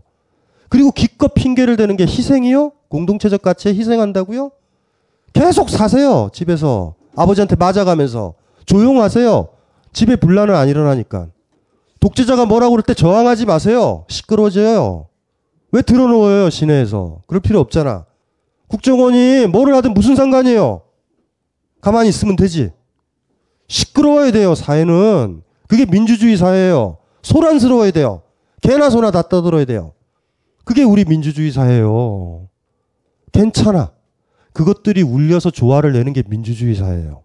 방종이라고 그랬나요? 김수영 얘기가 생각난다. 무슨 소린지 알죠? 방종은요, 권력자가 말해요. 방종은요, 선생님이 학생들에 대해 말하고요. 방종은요, 독재자가 국민들에 대해서 말해요.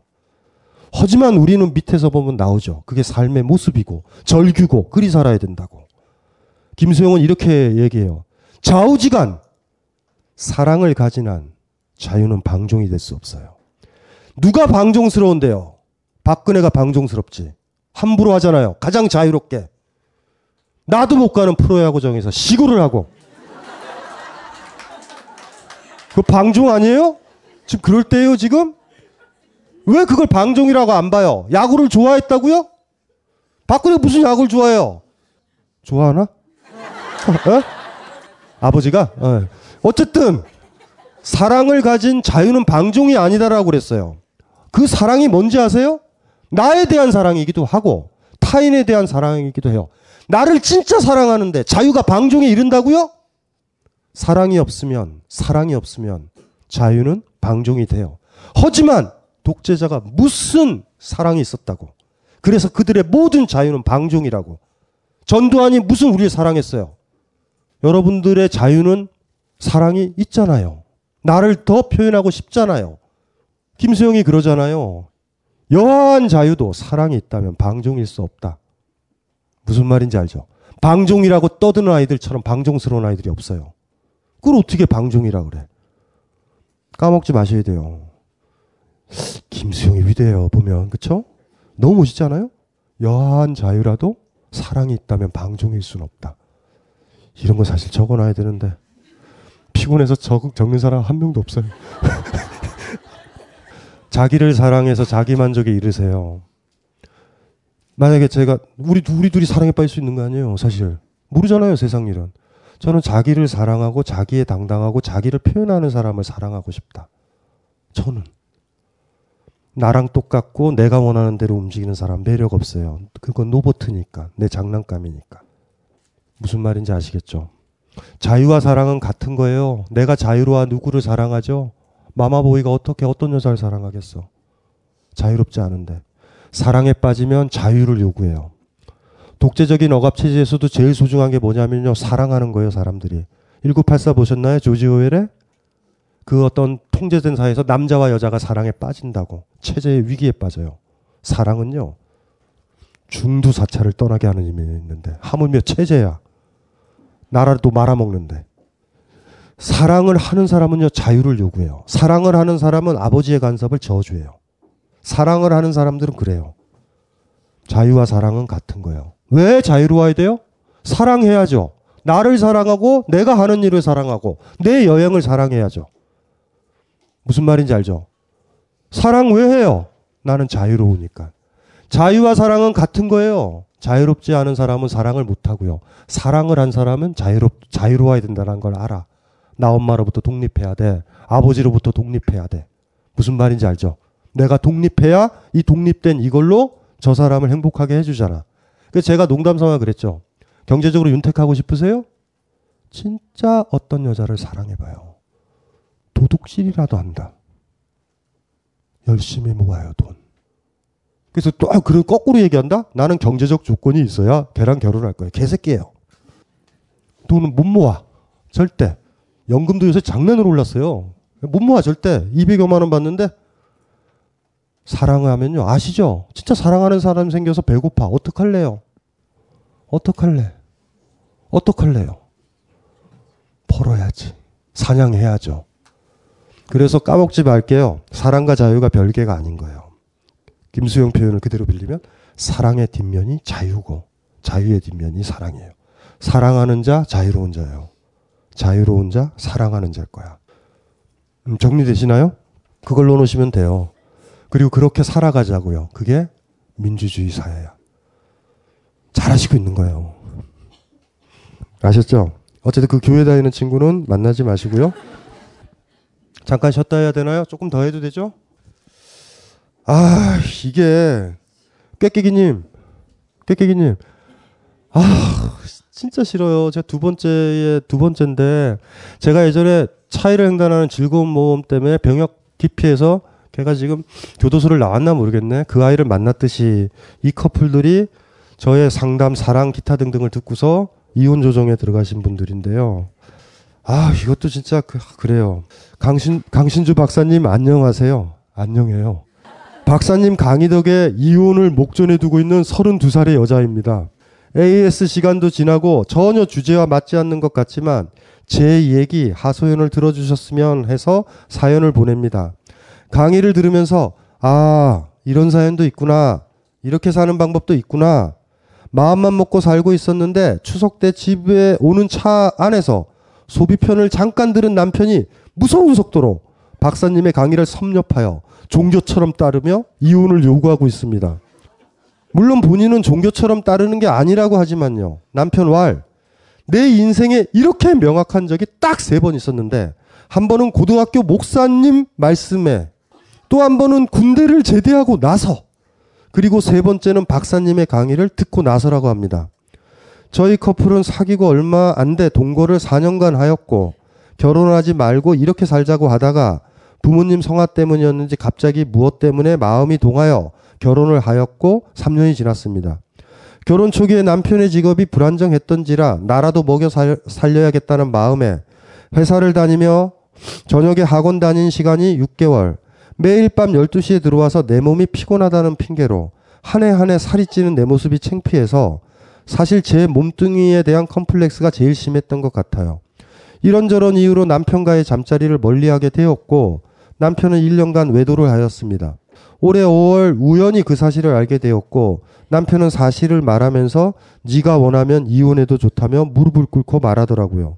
남의 일일 때는 이런 상황에 무조건 이혼이야! 라고 했을 텐데 제 상황이 되니 쉽게 헤어지지 못하겠더라고요. 그렇게 잘 봉합해 가면서 다시 잘 살아갈 수 있을 거라 생각했는데 얼마 전 박사님 강의를 듣고 또 이혼을 요구했습니다. 마치 열병에 걸린 듯이 질풍노도의 사춘기 아이처럼 자유롭게 살고 싶다. 나도 불같은 사랑을 하고 싶다. 난 네가 밉지 않지만 널 사랑하지 않는다. 너를 딸처럼 데리고 살 수는 있겠지만 내 나이 더 먹고 늙기 전에 내가 하고 싶은 걸 하고 살겠다. 난 남에게 인정받기 위해서 너의 귀여운 곰돌이, 좋은 명품백 같은 역할만 하고 살 것 같다. 산 것 같다. 거렁뱅이 노숙자가 돼도 좋다. 집이며 차며 재산은 너 다 가져라. 그런 말을 듣고 하염없이 울기만 했습니다. 남편이 하는 말이 그러다가 넌 나랑 이혼하면 자살할 것 같다. 네, 정말 자살할 것 같았어요.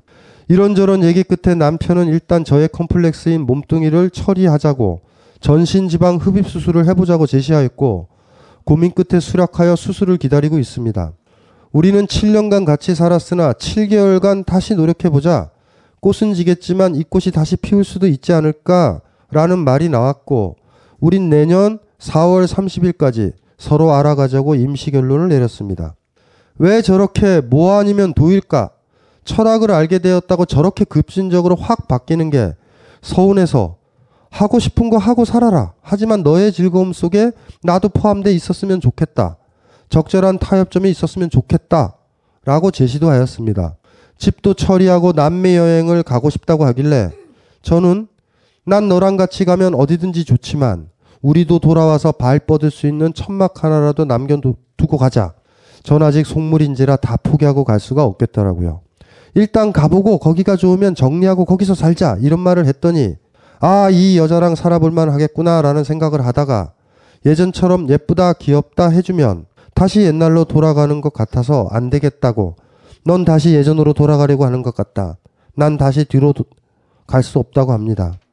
사상이 비슷하여 비슷하다 하여 삶의 철학까지 완전히 같을 수 없을진데 본인과 같이 살려면 자신과 같은 철학을 가지고 살 수 있어야 한다고 너무 성급하게 왜 네가 원하는 대로 생각하고 행동하지 못하느냐고 다그치듯 얘기합니다. 손바닥 뒤집듯 생각이 바뀌더니 주변 사람들에게는 인생의 상담을 자처하기도 하고 사람을 들었다 놨다 남편은 180도 바뀌어서 참회를 하기도 하고 감사를 표하기도 하더라고요. 상대방 입장에선 전혀 생뚱맞다면서 너 갑자기 왜 이러냐고 저와 비슷한 감정을 느낀 것 같습니다. 전 강의를 즐겨 듣긴 하, 했지만 남편과 같은 깨달음을 짜잔 하고 얻지 못해서 서서히 바꾸려고 네가 좋다니 나도 좋다는 마음으로 남편에게 배운다 하는 심정으로 그렇게 다가가려고 하는데 말이죠. 남편은 결혼을 하면 섹스는 원 없이 할 수 있겠구나 했었답니다. 지금은 아니랍니다.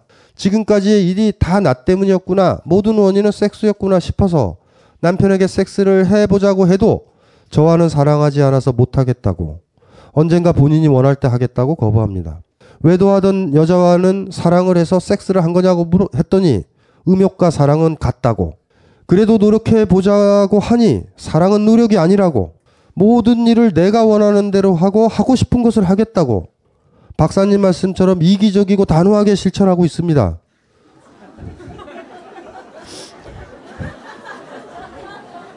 너에게 고맙고 미안한 마음은 있다고. 나도 이제 몸적인 단계를 쓸 단계를 넘어섰으니 섹스가 꼭 문제는 아니라고. 집도 차도 네 명인데 뭐가 아쉽냐고 말하더군요. 네. 물론 이혼을 하면 제가 다 가져가야겠어요. 전 회사도 잘리고 재취업한 직장은 오늘 때려쳤으니까요. 오늘인가요? 그때 이거 보냈을 때 이런 계산을 한 거면 이혼하는 게 맞다고 하시겠죠. 하지만 싫어요. 이런저런 말들을 지난하게 많이 오고 가면서 남편은 저에게 너는 사랑이 아니라 소유욕이라며 제가 잘못했다고 말했습니다. 서운하기도 했습니다. 부족했지만 제 성격 죽여, 죽여가면서 불같은 성격 맞춰주고 살려고 노력도 하였고 이제 와서 깨닫고 실천하고자 하면 왜 자기한테 맞춰서 사냐고 네가 원하는 대로 살라고 합니다. 제가 원하는 대로라면 같이 손잡고 산책도 하고 공연도 보고 서로 보살펴주고 사는 건데 네 저는 사랑을 몰라서 사랑과 소유를 같게 생각하는지도 몰라요. 하지만 사랑 속에는 어느 정도의 소유욕도 있지는 않을까요? 어디서부터 잘못된 걸까요? 진짜 사랑한다면 놔주라고 하지 마세요. 물어버릴 거예요. 놔주지 마세요. 네. 구구절절 지루한 얘기 읽어주셔서 아 지루하진 않았어요. 역동적이지 않아요? 어쨌든지 간에 강신주 박사님의 강신도인 남편과 이혼 앞에 있는 저에게 복음 좀 내려주세요. 위 내용까지 10월 3일까지의 내용이었습니다. 오늘이 31일 아니다 11월 1일이 됐죠. 현재는 이혼 숙려 기간입니다. 여러분들은 저랑 2개월을 보내고 있는 거예요 지금. 4월까지 잘해보자는 말을 했던 사람인지 매일매일을 괴롭게 하더군요. 이혼 숙려 기간은 없어야 돼요. 나쁜 거예요. 이게 진짜로 나쁜 기간이에요. 진짜 힘들 거거든요, 이게. 아, 헤어지기로 했으면 헤어져야죠. 숙녀를 하래요. 숙녀 다 했는데. 어쨌든, 결국은 승낙했어요. 결혼하고 일이 잘, 좀잘 풀렸고, 자기 좋다는 여자도 있고 해서 우쭐해진 기분에 저러고 다니나 싶은 생각이 괘씸하기도 하고, 본인은 비겁하지 않겠다고 하지만 결국은 다른 여자를 만나고 싶어서 박사님의 강의를 껴맞추지 않았나 싶기도 하고요. 그래, 나 없이 잘해봐라, 라는 생각이 듭니다. 저는 그렇게 좋아하던 박사님을 원망의 눈길로 보게 되네요. 에라 씨발 하는 마음으로 저는 내년 3월에 할 유럽 여행을 준비 중입니다. 자 이제 어떻게 할까요? 아, 참, 두 분이서 말들 많았다, 그쵸? 말 엄청 많았죠? 마이크 가지고 있죠? 그쵸? 네, 제가 두 번째 작업함이에요. 사실은 이게 마지막 앞둔 때 이런 게 딱 오니까. 근데 지금 표정은 상당히 밝아요. 어떠세요? 지금 마음은 어떠세요? 그러니까 이혼을 하기 전까지는 잘 떨궜죠. 지금 느낌은 편하지 않아요? 네, 그러니까 이혼을 결정하고 나서 마음이 굉장히 편해졌어요. 그러니까 제가 모든 고민 있는 커플한테 항상 얘기잖아요. 일단은 헤어져 보시고요. 라고 왜 얘기하는지 아세요? 떨어져 봐야 알아요. 떨어져 봐야 그 사람이 내 사람인지 내가 필요한 사람인지 안다고. 근데 이분은 떨어져 보신 거죠. 떨어져 보니까 이 새끼가 이렇게 아 이쪽이요? 남편? 어 잠깐만 잠깐만. 야, 이 잠깐만. 마이크. 마이크, 마이크, 마이크. 야, 이분은 뭐야? 아, 진짜 씨. 마지막에 반전이다, 반전. 잠깐만, 잠깐만요. 자, 자. 자, 자, 우리 우리 우리 천천히 시작을 해 봐요. 네. 자. 지금은 두 분이서 이혼을 하신 건가요? 지금 숙려 기간 중이고요. 숙려 이- 기간 예, 언제? 22일이 되면 네, 11월. 예, 11월 22일이 되면 저 남편분 어떻게 하실 생각이세요? 어떤 걸 어떻게? 어떻게 하세요? 이혼을 그냥 하실 거예요? 아, 저는 해야 된다고 생각합니다. 아, 네. 부인은 어떠세요? 저도 이미 돌아갈 수는 없을 것 같아요. 어. 아이는 있으신가요? 아니, 없, 다행히도 없습니다. 아이는 없고요. 네. 전 재산을 다 주셨나요? 네, 다 좋습니다. 그 훌륭하다. 네. 그래요. 이걸로 모든 거를 마무리하는 걸로. 훌륭하신 분이에요. 이거 힘든 거예요. 일단은 남편분이요. 하나만 아셔야 돼요. 남편분이 제 강의를 어떤 부분은 왜곡을 했을 수도 있겠지만 제대로 들으신 거예요. 재산을 그렇게 다 주고 그러지 않아요. 남자들도 굉장히 더티하거든요. 요 유럽 여행 가게 해주시잖아요. 근데 이런 거예요. 이런 건 아셔야 돼요. 헤어졌어요. 헤어졌잖아요. 헤어져서 남남이 된 헤어지면요 명료해져요. 헤어져자 남이잖아. 연애랑 똑같아지는 거예요. 두 분이서 서로 또 만날 수도 있어. 그럼 다시는 안 헤어져요. 아니면 헤어졌잖아요. 그럼 헤어지는 거예요. 그럼 다른 사람 만나는 거야. 지금 두 분한테 남은 거는 그거예요. 그리고 또 하나가 제가 좀 우려되는 건 새로 만난 애인이 섹시해요? 아, 그 친구하고는 이제 사실은 이제 이혼이 네. 결정되기 전까지는 살아간다고 생각하고 있었어요. 근데 이혼 도장을 찍고 아, 어. 예, 한 번 만나고 아, 그 같이 이제? 예, 예, 네. 관계를 맺고 나니까 그 뒤에 이 허무가 오더라고요. 그 순간 사실 알았어요. 근데 그 전까지는 제가 이게 사랑인지 아닌지 솔직히 구분도 잘 못했고 심지어는 사랑이라고 믿었고 그게 원동력이 되기도 했는데 그 지금 애인은 없어진 거네요. 예, 그러니까 잔인하게 잔인하게요. 예, 그 상태고 지금은 음. 뭐랄까 좀 가벼운 마음으로 계속 하고 싶은 일들이 생기더라고요. 뭐 굉장히 정신이 맑아지는 거. 지금 저 남편분 나이가 어떻게 되시나요? 서른아홉입니다. 서른아홉. 예. 우리 저 서른둘. 예. 하... 저는 저는 이 두 분들을 제 가슴에 묻고 가야 돼요. 두 번째 제가 느낀 어떤 좌절감이죠. 제가 많은 커플을 헤어지라고 그랬잖아요. 어떤 잣대도 내밀고 그랬잖아요. 이게 사랑이냐고. 제가 듣고 싶은 얘기가 뭐였던 것 같아요? 안 헤어져요, 그래도. 이 얘기였는데. 밀쳤다고 넘어졌을 때 제가 얼마나 당혹스러워요. 저같이 푸는 새끼에 말도 못 이기는 사랑이라면 깨져야 돼요. 저는 인문학자잖아요. 제가 뭐 하겠어요. 제가 목사 아니잖아요. 저게 가나안 땅이라고 저는 얘기하지 않고요. 여러분들 벼랑에 세워요. 그리고 나 정도는 무시하고 해야 된단 말이에요. 강신주라는 새끼의 말 자체에 휘둘린다 그러면은 어찌 살겠어요. 저는 근데 그런 커플들을 많이 못 봤네요. 아니면 저한테 얘기도 안 했을지도 몰라요. 네가 뭐라 그래도 우린 사랑한다. 이분들이요. 꼭 잡고 있잖아. 그렇게 버팅기는 거예요. 여러분이 결단하는 거예요. 저는 요구하는 거예요. 제발 성욕에 끌려서 여자를 만나지 말고 남자를 만나지 말라고. 내가 잡자고요, 꽉. 그리고 내가 놓자고요, 나중에. 강신두가 놓으라고 하니 놓고. 이러지 말자고요. 인문학자는 항상 그런 역할을 해요. 벼랑에 그냥 내모는 거예요. 잔인하고 힘들어요. 근데 어떻게 해요? 내가 사는 게 아니라 이분이 살아야 되고 이분이 살아야 되잖아요. 다행인 것은 근데, 근데 걱정하실 건 없을 것 같아요. 저 같은 모르겠어요. 와이프는 좀 힘들지 몰라요. 저 같은 경우에는 요새 제 목표는 이제 강신주를 죽이는 게 제 목표라서. 네. 네, 그러니까 제 안에서 그 이제 박사님의 생각이 사라지길 저는 원하고 있거든요. 그래서 다 완전히 체득이 되게 원하고 있어서 저는 이 박사님 말씀대로 와이프를 정말 사- 좋아할 때도 있었고 사랑할 때도 있었거든요. 진짜 진심으로 이걸 정말 내가 살고 열심히 일을 해야 되고 먹고 눈을 떠야 되는 이유는 이 와이프를 먹여 살리기 위해서였거든요. 음. 그런 순간이 분명히 존재했어요. 근데 그게 다시 돌아오려면은 저는 반드시 한 번은 깨져야 된다고 생각해요. 이게 깨지고 제가 죽이 되든 밥이 되든 이 길을 가지 않고서는 다시는 삶을 정면으로 못 볼 것 같더라고요. 훌륭한 남자예요. 그건 알아요. 제가 욕하지 않잖아요. 네. 그런가요? 그 저기 저 저기 아셔야 돼요. 그거를 최소한 마음에는 안 들고 왜 이런 상황인지는 있겠지만 남편이 정직하려고 한다라는 거 까먹으시면 안 돼요. 그래서 그건 아셔야 돼요. 비겁한 남자 많거든요.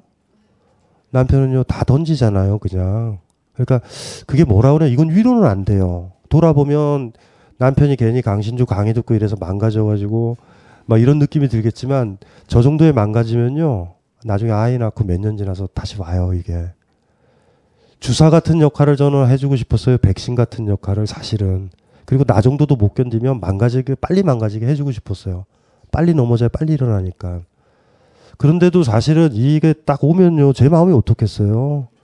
그러니까 지금 이게 마지막에 와가지고 절 죽이려고 그러는 거죠. 이게 이게 말이 돼요 우린 사랑이었어요. 이렇게 하기를 원했고 다시 한번 손을 뺐다가 잡았다 하다가 내가 잡았어요 라는 걸 제가 원하는 건데 근데 어쨌든지 간에 어쨌든지 간에 그래요. 남편 마음도 알겠어요. 부인 마음도 알거든요. 어떤 느낌인지. 근데요. 미워하지 말아요. 그런 거니까 그냥 미워하지 말고요. 남편 좋은 분이에요. 좋았던 사람이고 좋았던 기억 많이 남죠. 어떠세요? 얘기해 보세요. 좋았던 기억은 많죠. 소설은 항상 끝나고요. 남편이나 본인이 살았을 때 끝났을 뿐이에요. 그러니까 두 분이 참 아름다운 거예요. 사람 끝날 때 이렇게 못 끝나요. 이 두 분이 같이 왔다는 자체가 뭔지 아세요? 당당하다라는 거예요. 누가 이분들한테 뭐라고 그래요? 여러분 상황에서 여자분 쪽에 들어가서 또 피해 의식을 투사해서 저 새끼 나쁜 새끼야. 강신수 선생님 뭐 이러지 마세요. 여기 쓰는 거 힘든 자리예요. 이혼 숙려 기간에 서로 막 상처기 주고 바쁘죠. 막 상처 주고서 해서 상처를 주면 상대방이 먼저 떨어져 나가면 우리 파탄의 책임을 상대방한테 돌리는 게 우리 메커니즘이잖아요. 그래서 이혼하는 사람들이나 헤어진 사람이 유치한 거는요. 내가 헤어졌기보다 그 사람 상처를 막 줘요. 그리고 그 사람이 내가 싫어서 떠나잖아요. 떠나면 궁극적으로 이렇게 기억하고 싶죠. 네가 먼저 떠났어. 내가 잔인한 것 까먹어. 이렇게 헤어져요. 미성숙한 사람들이. 근데 두 분은 그냥 이 자리에 있는 거예요. 이건 굉장히 소중한 거고요. 왜냐하면 여기에 있는 많은 커플들이 이분들과 이런 상황에 들어갔을 때 여기 못 올 걸? 오실 수 있어요? 올 수 있어요? 앞에서 헤어질 수도 있는 지금 현재는 숙려 기간이지만 남편 앞에서 눈물 돌려요. 서운한 거예요. 서운하기도 하고 또 약간 애잔하기도 하고 두 분 사이에 재밌는 건요. 인간적 애정이 있으세요, 아직도. 이게 묘한 거죠. 계속 만나실 수 있어요. 그리고 나중에 커플이 될 수도 있어요, 다시. 제가 항상 그, 뭐야, 남녀 관계 모든 갈등에서 헤어지라고 그러는 이유가 그거예요. 헤어질 수 있어야 만나니까 다시 그걸 한번 복원하자라는 거죠. No라고 할 수 있는 사람이 Yes라고 할 수 있다고 그랬잖아요. 난 경제적인 이유나 경제적 이유나 모든 이유 때문에 못 헤어져 이런 게 아니라 단호하게 모든 걸 버리고 헤어져야지. 우린 그렇게 헤어질 수 있을 때 그 정도 무게로 누구를 만나거든요. 그래서 초혼인 사람과 재혼인 사람들의 무게는 달라요. 의외로. 그러니까 두 분 자체가 지금 주어져 있는 조건은요. 이렇게 하시면 돼요. 나머지 모든 사람들은요. 두 분처럼 이렇게 자기 요구를 하고 자기를 보여주고 정당하고 이렇게 살지 않아요. 가면 쓰고 산다? 근데 두 분은요. 정직했잖아. 정직하셨죠. 정직하셨잖아요. 그러면 그건 굉장히 매력적으로 남는 거고 두 분한테 힘이에요. 두 분은 불행할 것 같지는 않은데 어쨌든 이 글은 상당히 당혹스러워요. 두 번째요. 병역 병역 거부하고 들어간 당혹스러운 거. 애가 내가 그래서 안타깝죠. 왜냐면 마지막이라서 전 두 분 가지고 뭐라 그런 게 아니고요. 겉모습 그런 거 있잖아요. 나이가 들면은 서로 사이가 안 좋아도 두 분이 사이가 안 좋다? 근데 제가 좀 좀 죽는다? 예? 근데 이분들이 손잡고 있어요, 억지로. 사실 이 모습을 보고 죽고 싶은 게 있거든요, 사람은. 사이 안 좋은 거 알아도 뭔지 아시겠죠? 내 앞이라서 손잡고 있구나. 나중에 나 죽으면 손 떼어. 아이씨, 뭐 이럴 수도 있어.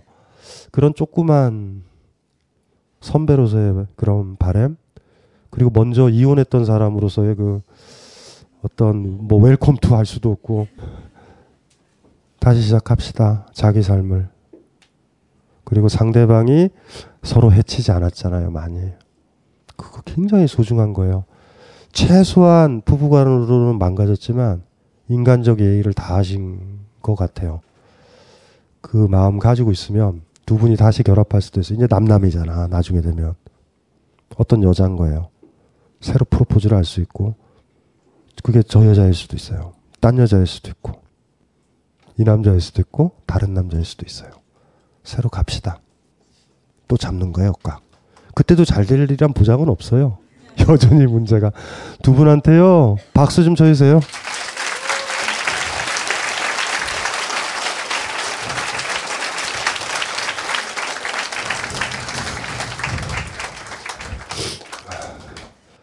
두 분의 해맑은 미소가 좋긴 해요. 씁쓸해요. 우리 지금 셋이 이렇게 웃고 있다. 서로 얼굴 보면서. 아유, 근데 노파심이 든다. 노파심이란 말죠. 노파의 마음이잖아요. 노파심이, 노파, 저도 나이가 들었나 봐요. 마음이 애잔하다. 예, 마음이 애잖아요. 예, 많이. 자, 저희가 한 번만 더 쉴 거예요. 계속 할까요? 왜 조금 쉬었다가 찬양 대회를 해야 돼요? 저, 저 아까 저 저기 저 얘기를 들었더니 편의점 아저씨가 깜짝 놀랐대요. 여러분들이 갑자기 난입을 해가지고 갑자기 지하에서 한 100여 명이 편의점에 지금 편의점 시간에 직원이 뭐 하고 있는지 알죠? 아 이제 좀 농땡이 부리고 이러고 있어도 되는데 편의점에서 줄을 서는 거야. 다시 한번 또 가서서 편의점 애를 깨우세요. 자, 저 10분 정도 쉬었다가 이어서 나머지는 한 30분, 20분이면 될 것 같아요. 예.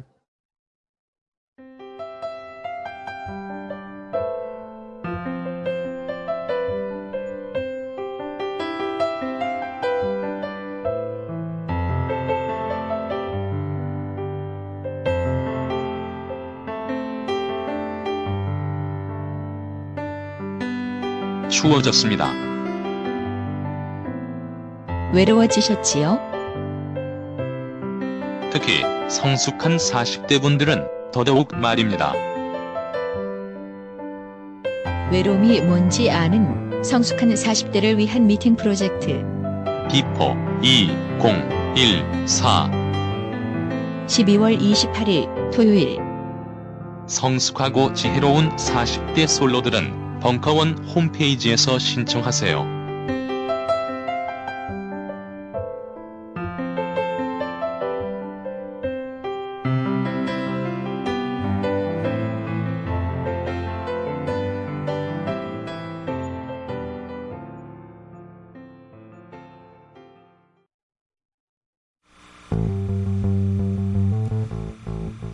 박근혜 대통령의 정치는 아버지에 대한 제사다. 굉장한 촌철살인이죠. 오빠가 성추행한 건 경험이 아니에요. 내가 오빠를 덮치는 게 경험이에요. 이상하다. 바로 그 허버트 후보가 1929년에 미 합중국 대통령으로 선출되는데 상무부 장관 출신이면서 대공황을 예측 못하는 바람에 저는 사실은 김어준 총수와 낙검수를 많이 원망했었습니다. 그럼 아무런 뒤처리도 안 하고 그냥 도망가 버리고 말이죠. 물론 저도 알아요. 오빠가 촌스럽다는 거. 그렇지만 이거는 촌스러워도 너무 촌스러워.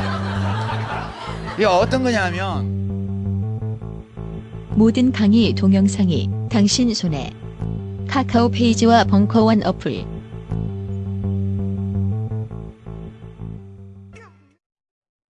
25분만 기다리면 대중교통수단이 다니면서 출근하실 분은 일찍 출근하시고 그러면 되고요. 저는 어떻게 돼야 되냐면 집에 들어가서요. 오전에 자고 15일 날 책 감정 수업 책이 나오니까 다음 주 월요일 날 한 2, 3일 뒤까지 제가 모든 게 다 끝나요. 그걸 이제 완성을 이제 하면 될 것 같고 이제 그 작업을 하겠죠. 저 체력 좋죠? 왜 제가 이렇게 힘을 내는 건 다 여러분들 때문이에요. 예? 떠나지 말라고요? 조금 있다가 25분만 지나면 여러분들이 떠나요. 쓸데없는 소리 하지 마세요. 자. 예. 추린, 추리닝은 비싼 추리닝 같은데요. 한복, 한복 스타일의 추리닝인가요? 어쨌든, 자.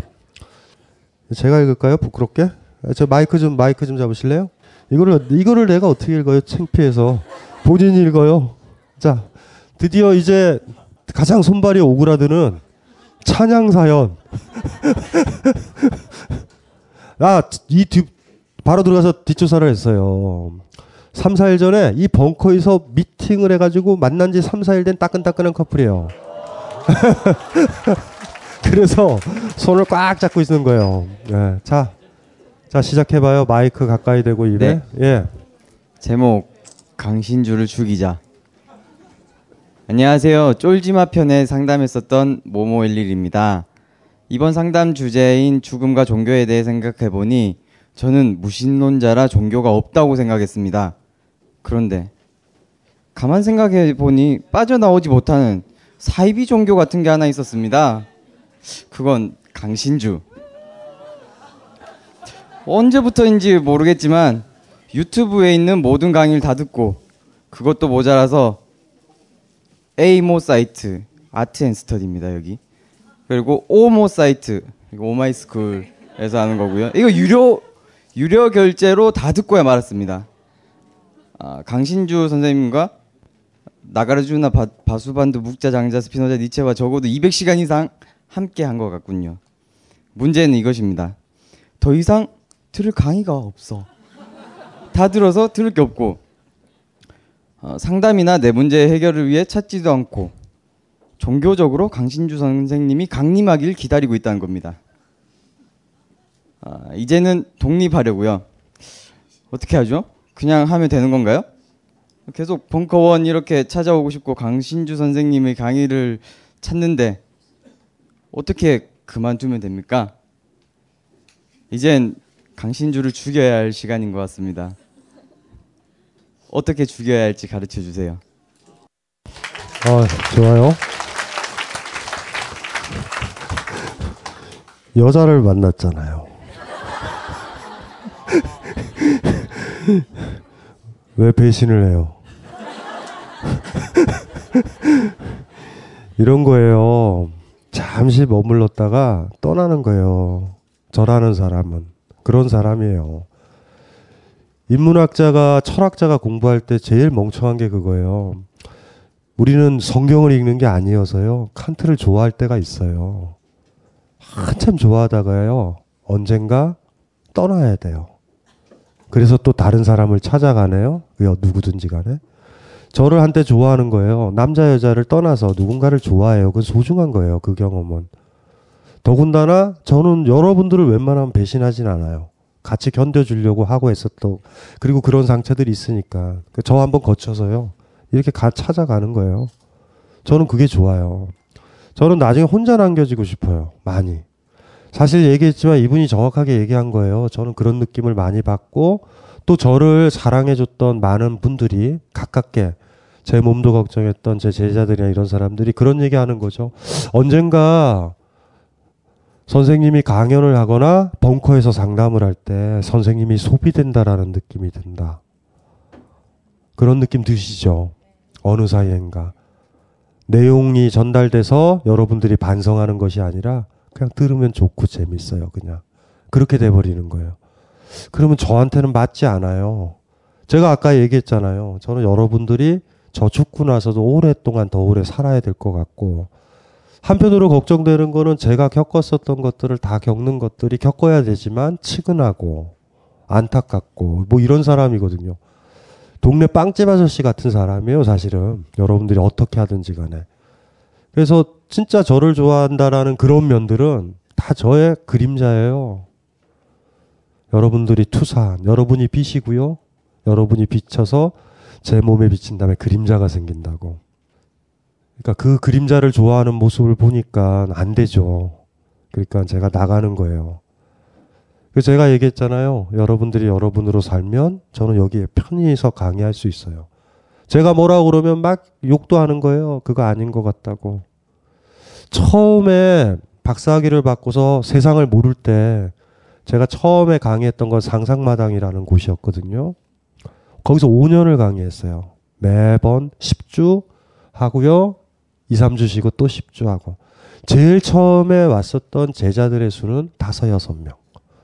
많은 선생들은요, 옆 강좌 개설됐던 선생님들은요, 내 수준에 이건 황당하다. 어떻게 너희들이 마케팅을 했길래 이거밖에 안 오냐 해서 폐강했을 때, 저는 강의를 시작했어요. 그리고 지금 여러분 대하듯이 똑같이 했어요.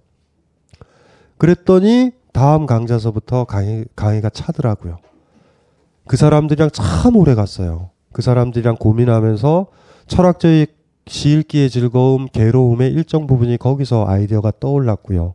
왜냐하면 사람들한테 시를 읽어, 읽, 혀주고 싶었고 철학대 철학의 약 10분의 1 분량이 거기서 아이디어가 있었고요. 상처받지 않을 권리도 거기서 일정 부분 나왔고 또 상상마당을 떠날 때 마지막 강연이 진짜 깡패처럼 강의한 게 있어요. 옛날엔 다 맞춰줬는데 그때는 강의 초반서부터 그랬어요. 아버님이 돌아가시고 김수용도 정리를 해야 되니 이번 강의는 내식으로 간다. 어려운 거 질문하지 마라. 매번 간다. 그랬더니 또 끝까지 있어 주더라고요. 지금 근데 그분들이 다 떠났어요, 제 곁을. 왜 그런지 아세요? 여러분들 때문에. 여러분들이 제 주변에 모여든 거예요. 그 사람들은 강신주를 뺏겼다고 생각해요. 옛날에 세세한 얘기까지 같이 나눴던 선생이었는데. 근데 참 안타까운 게 저는 그 사람들에 대해서 그렇게 된 게 제 한계예요. 한 사람이라서. 저는 똑같은데 또 그 사람들은 또 저한테 또 그림자를 보내요. 아까 저기서 얘기했더니 제가 혼자서 산다 해서 예능 프로에 나왔을 때 제가 너무 멀어졌다라는 사람이 있어요. 전 똑같아요. 언제 어디서나 똑같다고요. 체력이 안 돼서는 변명이고요. 지금 이 시간까지 지금 하잖아요. 왜 그러겠어요? 어떤 고민이든지 간에 다 받아준다. 내가 잘못 대답할 수도 있어요. 근데 진짜 더 중요한 건 누가 들어주는 사람이 있는 거예요. 그리고 그 사람이 철학자면 더 좋겠다. 또 경험이 많았으면 더 좋은 거죠. 저는 들어주고 싶어요. 많이. 그리고 그걸 얘기를 해주고 싶고 또 그걸 통해서 배우고 싶고 나 말고 다른 사람들은 이걸 가지고 고민하는구나 이런 거를 배우고 싶고 뭐 그런 거죠. 그래서 아까 처음에 얘기했지만요. 음, 떠날 때가 된 거예요. 저한테 너무 많이 기대요. 그건 굉장히 여러분한테 안 좋아요. 전 목사가 아니거든요. 이렇게 이런 식으로 기대서 벙커에 매출이 오르면 무슨 의미가 있어요? 교회지. 제가 시사대지도 아니고. 저는 인문학자예요. 떠나야죠. 그래서 떠날 때가 된 거고요. 떠나야 될 때가 된 거예요. 아쉬워요. 떠나려고 하니. 예, 그건 사실이고요. 죽일 필요는 없어요. 죽일 것 같아서 제가 죽어주는 거니까. 그리고 또 하나 본인의 질문의 대답은 옆에 손잡은 그 아가씨예요. 부탁을 하건데 내일까지 잡아도 되고 잡아도 되는데 잡고 싶을 때 꼭 잡고 있고요. 찾기 싫을 때손 놔요. 예의예요, 그게. 인간에 대한. 무슨 말인지 아시죠? 마음도 없는데 잡고 있는 건 나쁜 짓이야. 아주 많이. 더 아프게 해요, 나중에. 우리가 항상 인생을 소비하는 게 그거죠. 그 허위들. 그게 우리를 질식시키거든요. 잡을 때 꼭 잡고 있고요. 나중에 놓을 때 놓는 것. 무슨 말인지 알죠? 그리고 이렇게 생각할 것.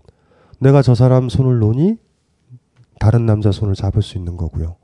내가 저 남자의 손을 놓으니 다른 여자의 손을 잡을 수 있는 거야. 나쁜 짓 하지 마세요. 죽어서야 내 곁을 떠난다. 나쁜 짓 하지 마세요, 제발. 사람 그렇게 살면 안 돼요. 무슨 소린지 알죠? 아, 행복했으면 좋겠다. 그렇게 살, 살면 성숙해지는 거예요. 두, 어디, 남편 어디 갔어요? 남편. 담배 피러 갔어요? 많이 피시나 보다? 두 분한테도 똑같은 말씀을 드리는 거예요. 진짜 아니다. 그런 느낌이 부인이 드셨으면 지금 그런 느낌 좀 들죠? 됐다. 그러면 되는 거예요. 인생은 그래요. 꽃이 폈다, 지고. 근데 져야 될 때 앉으면 추해진다? 마지막 나는 남, 마지막 남아서 버팅기는 남풍이 얼마나 추한데요. 떨어져야 될 때가 있는 것 같고 꽃필 때가 있는 것 같아요. 그렇게 똥꼬집 부지면서 살지 마세요. 어떤 때는 때때로 김호준이 얘기했던 것처럼 여러분들이 살아있기 때문에 느끼는 그 동물적 감각을 더 믿어야 될 때도 있어요. 물론 사회에선 싫어해요, 그걸. 귀찮거든요. 자기식대로 표현하니까. 그러니까 그런 생각들을 좀 하시면 될 것 같아요. 아직도 굳건하게 잡고 있다. 이 벙커의 그 미팅 성공률이 30%에 이른다라는 놀라운 사실을 아세요? 이거는 그 저기 뭐예요? 그 맞선 맞선 맞선 업체들이 못 하는 거 아니에요? 맞선 업체들 거의 안 되잖아요. 자, 다음에 찬양을 또 들어볼게요. 소심포항 님. 소심포항은 이 저 옆에 여자친구가 읽어보죠. 뭐. 네. 신흥 종교에 빠진 사, 신랑. 종교라는 건 자신의 신념과도 통하는 것이지요. 요즘 제 고민은 저와 다른 종교를 가진 제 신랑입니다. 신랑은 저와 매주, 매주 함께 손을 잡고 교회, 교회를 갑니다. 신랑이 같은 기독교인데 왜 다른 종교가 고민이냐, 하, 고민이라고 하냐고요? 저희 신랑이 가진 종교는 기독교 말고 하나 더 있습니다. 바로 강신주교입니다. 젠장. 몇 년 전부터 철학책 보기 시작하더니 여러 강의를 찾아 듣더군요. 어느 날인가는 자기야 나 유료 강의 결제 좀 해도 돼? 자기야 이 책 좀 사줘. 네, 강신주 고수님의 강의란 강의는 다 따라 듣고 책도 나오는 것마다 다 사서 읽는 열혈 신자가 되어 저도 모르게 탄생해 있었던 겁니다. 그리고 그 신자는 전도를 시작합니다. 자기야 강신주 교수가 한 말인데 말이야. 자기 전 800에 한 채 저에게 강의 들은 것을 리플레이 하지 않나. 이 책 읽어봐. 재밌어. 여기 이 부분 재밌어. 하고 책을 주기도 합니다. 자기야 벙커원이랑 카페 생긴 거 알지? 거기 가자. 집회로까지 절 이끌었습니다. 서방이 그렇게도 좋아한다니까 저도 알고 있는 게 알고는 있어야겠다 싶어서 따라 강의도 들어보고 책도 보고 했습니다만 전뭐 딱히 오 이것은 진리 이런 느낌이 아니라 음, 맞는 말인데 그 말이 왜 이렇게 감동하는 거야? 라고 되묻게 됩니다.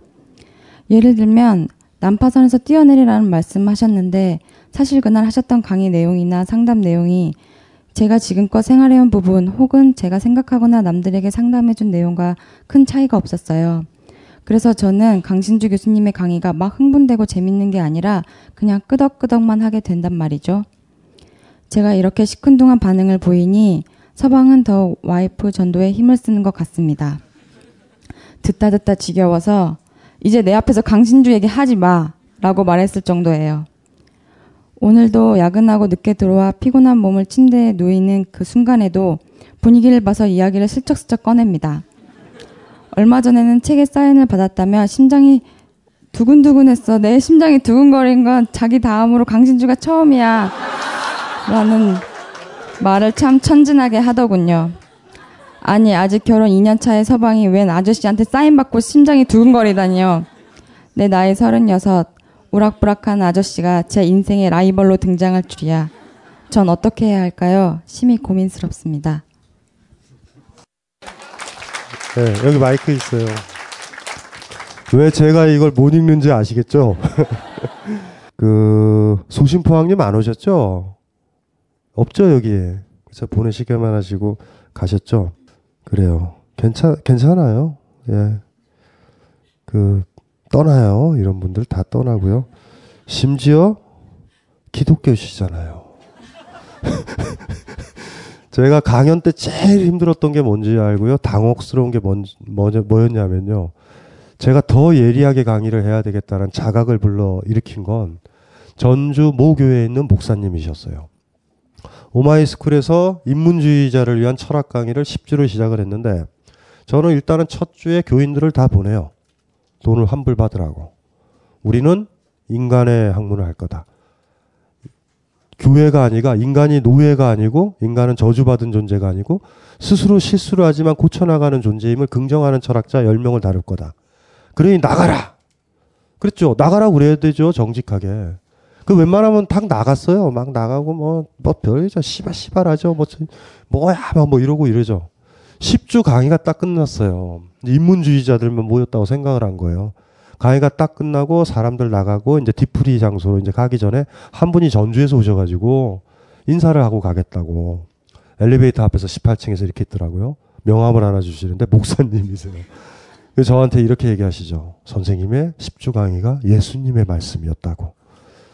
화가 진짜 났어요, 그때. 제가 잘못 강의를 한 거예요. 그래서 그때 각오를 다졌죠. 언젠간 모든 초월적 종교에 대한 비판을 할 수 있는 가장 강력한 책을 쓰리라. 이 생각을 하게 된 거죠. 포각적인 아버지한테 여러분을 구하는 방법은 포각적인 아버지를 제거해야 되듯이 신도 마찬가지죠. 가부장적 아버지의 가장 순수한 모습이 신이거든요, 사실. 그리고 그 신의 자리에 모든 초월적인 가치가 계속 들어와요. 그래서 제거를 해야죠. 뭐 어떻게 해요. 그걸 지켜야 여러분들이 힘들겠지만 힘드실 거예요, 처음엔. 내가 노예니까 당연히 나는 비천하고 나는 판단도 못하고 나는 느끼지도 못하고 내 느낌을 부정해야 되는 사람이니까 선생님이 옳고 아까처럼 마르크스처럼 내가 노예니 왕은 있어야 돼요. 이런 거 있는 사람들한테 왕을 죽이는 죽이면 저를 욕할 거예요. 왜 죽였냐고. 그래도 전 죽여버리려고요. 제가 해줘야 되는 그 마지막이에요. 이건 굉장히 사실 힘든 문제예요. 제가 그래서 공개적인 자리나 어느 자리나 물론 물론 막 편집을 하지만 항상 종교 비판을 해오는 이유가 그거예요. 인문주의자는 종교 비판을 해야 되거든요. 그게 임재라는 사람 부처를 만나면 부처를 죽이라는 그 정신이었고 그래야 내가 주인 되니까 아버지를 만나면 아버지를 죽여야 된다는 그 저, 정신이고요. 신은 죽었다라고 니체가 선언했을 때 그 정신이거든요. 여기서 후퇴하면 안 돼요. 나는 나약하다. 나의 판단은 안 좋으니 다른 사람 판단을 들어. 안철수의 판단을 듣고요. 김호준의 판단을 듣고 강신주의 판단을 들으면 끝장나는 거예요. 이게 이게 이제 가장 이제 그 인문학자로서 고뇌하는 거죠. 항상 여러분 옆에 있으려고 그랬는데 옆에 있었어요, 이렇게. 가까이 있었어요. 근데 어느 순간 있잖아요. 여러분이 뒤로 가버린 거예요, 다. 그러더니 선생님 이러고 있는 모습을 볼 때 제가 당혹스러워요. 전 제자리에 있었다고 생각하거든요. 근데 무슨 소리인지 알죠? 갑자기 막 시위하다가 있죠. 주동자가 되는 방법이 아주 쉬워요. 투쟁 투쟁 하는데 애들이 다 뒤로 물러가면 어 이건 뭐지? 뭐 이런 느낌. 그래서 그러려고요. 그냥 저 혼자 막 뛰어가 가지고요. 여러분과 분리를 하고요. 대열가 청와대에 가서 장렬하게 죽는 식으로. 그럼 이제 여러분들이 어 이거 뭐지? 그럼 우리는 어떡하지? 이런 문제에 빠지는 그게 좀 제가 좀 원하는 그림이에요. 그림 자체가 제 마지막 애정이고요. 어쨌든 이 소심포항님이 이렇게 보내준 거는요. 괜찮아요. 그 목사님이 생각이 나요. 이거를 보면서 신랑이 같은 기독교인데 왜 다른 종교가 고민이라고 하냐고요? 뭐 괜찮죠. 예수님의 큰 뜻에서 인문학을 살짝 넣으신 건데 아직은 괜찮죠. 만약에 이러면 진짜 위기는 다가올 거예요. 제 정신을 제대로 알아서 기독교를 신랑이 포기하는 그날 진정한 상담은 그때 시작돼요. 그때 진짜 위기가 좀 진짜 닥치는 거예요. 지금은 괜찮아요. 교회도 나가고 독실하면 별 문제는 없을 것 같고 이재우 소비평 고등학생 왔나요? 아 이재우의 동생? 어? 이재우 요 요 요 가증스러운 놈이요. 요거를 쓰고서 저를 놀렸다고 자랑을 하면서 미국에 지금 가버린 나쁜 놈인데 한번 읽어볼게요. 질투심 이재호 소비평 고등학생 강신주 상담 마지막 회를 맞이하여 안녕하세요 고딩입니다. 저번에 소비편에 마, 나왔던 그 순수한 고3이요. 사실 제가 다상담을 들으면서 가장 강력하게 느낀 감정은 저번에 순진한 척했던 고3 치고는 어두운데요. 질투심이었습니다. 북콘서트 편인가에 강신주 선생님께 사랑을 하고 있다고 하신 남자분이 있는데 저는 김어준의 색다른 상담도 상담소 훨씬 이전부터 그러니까 철학적 시익기의 즐거움 2010을 읽고 나서부터였습니다. 그 이후로 책 나오면 꼬박꼬박 보고 칼럼 연재도 꾸준히 보고 물론 강의는 말할 것도 없이 상상마당에서부터 오마이뉴스 무슨 인문 라디오에 20분씩 짧게 인터뷰 하시는 거 세상을 바꾸는 15분 구글에 강신주라고 치고 쳐다보는 게 주된 활동이었지요. 게다가 저는 강신주 선생님의 책을 볼 때도 밑줄 긋고 문단 정리식으로 아예 키보드를 가지고 책을 완전히 정리했습니다. 제일 징그러웠던 철학 대 철학이었어요. 거의 모든 수업 시간을 아이폰 키보드로 요약 정리하는 데만 투자했는데 한 달씩 걸렸으니까요. 거의 반절 정도를 그냥 옮겨 썼었죠. 뭐 방금 문단은 저번에 북콘서트 편의 남자분께 하는 후후 아직 멀었습니다. 좀 더 열심히 하셔야겠네요. 라는 메시지였습니다. 여하튼 이렇게 강신주란 사람을 공부할 때는 몰랐는데 이번에 상담을 직접 갔다 오고 나서 실제로 느낄 때 그리고 이번에 다상담을 들으면서 기분이 팍 상했습니다. 질투심 때문에요. 강신주 이 사람은 뭔데 이 가로치고 아리따운 여성분들을 포함한 가로 닫고 사람들이 고민을 터놓고 힘을 받아가는가라는 생각에서였습니다. 제 옆에 있는 사람들은 아무도 나에게 의지조차 하려고 하지 않는데 내가 진지하게 말하려고 해도 들어주지조차 않는데 말이죠. 게다가 아무리 제가 그들의 고민을 듣고 강신주 선생님의 말까지 들은 다음에도 상담을 해주는 시뮬레이션을 머릿속에서도 돌려봐도 절대로 고민이 있는 사람들에게 도움이 될 수 없다는 결론만 나왔습니다. 같은 재료를 가지고서도 이것밖에 할 수 없냐는 자괴감도 들었고요. 사실 저번에 했던 상담도 대충 문학적인 소양, 거짓말을 발휘한 내용이었습니다. 뭐 그냥 말 한번 나누고 싶었던 것이었죠. 상 상담의 내용도 선생님이 전에 쓰신 말씀 바꾼 다음에 얼른 어른이 되고 싶네요. 혹시 그런 약, 그런 약 없나요? 호호호 같은 느낌의 어린애 투정의 내용이었고요. 그런 건 아프긴 하지만 고민의 종류는 아니죠. 그런데도 땀을 흘려가면서 눈을 마주 보면서 강의를 하시는 선생님을 보면서 기분이 매우 복잡했습니다. 제 짧은 아주 짧은 인생에도 전환점이 있다면 그건 분명히 제가 아파서 누워 있는데 엄마가 선생님의 책을 들고 온 날이 되겠죠. 제 생각에는 참 많은 분들이 저랑 비슷하다고 생각됩니다. 많은 사람들이 인생을 보는 새로운 시선을 얻었을 것이고 더 많은 사람들이 자기가 자신의 삶을 더 잘 살아갈 수 있는 힘을 얻었을 것입니다. 뭐랄까요. 책을 쓰신 것도 쉬지 않고 강의를 하신 것도 지금까지 정말 고생해서 살아와 주셔서 그것에 비록 질투는 하지만서도 감사합니다. 이투어 주셔서 감사합니다. 저는 그리고 또 다른 사람들은 선생님 덕분에 삶이 더 좋은 방향으로 가로치고 안 했지도 모르지만 가로 닫고 바뀐 것 같습니다. 이렇게 감동적으로 글을 끝내면 좋겠지만 뭐 몇 마디 더 할 말은 남아 있습니다. 글을 쓴 것을 볼 때나 상담을 아이폰으로 들을 때는 몰랐는데 직접 가서 본 다음에 마음 한편에 걸리는 생각이 하나 더 있습니다. 제가 강의 소비 시간에 보, 와서 보고 느낀 건데요. 종종 김어준 총수님이 약한 사람이라고 겉보기와는 다른 사람이라고 말씀하셨는데 정확히 그게 장- 강신주 선생님이셨습니다. 그냥 응원을 원하는 상담자들은 어차피 답은 알고 있잖아. 그렇게 해. 라고 적당히 혼내주기만 했어도 됐었을 거라고 생각합니다. 그런데도 꾸역꾸역 정말로 힘들어 죽겠는 노새와 아픈 강아지를 반반 섞어 놓은 얼굴을 하시고 개- 계속 올곧게 자기가 믿는 대로 아는 대로 강의를 하시더군요. 게다가 막판에는 고교생 가로치고 저의 농간에 놀아나셨는데 너무나도 정신 전력으로 놀아나셨잖아요. 미안하잖아요. 근데 혼내시려고 해도 소용없어요. 저 미국에 있거든요. 저는 그걸 어떻게 고치려는 게 아니라 그런 점이 너무나도 걱정된다는 것입니다. 그렇게 하다가 에너지를 너무 빨리 스- 전부 소진해 버리는 게 아닌가. 이 사람이 30 전까지 상처만 주고 살았으니까 나머지 반절은 힘들게 살자라고 했는데 그럼 60에 죽으니까 앞으로 10년밖에 더 살지 않을 생각은 아닌가.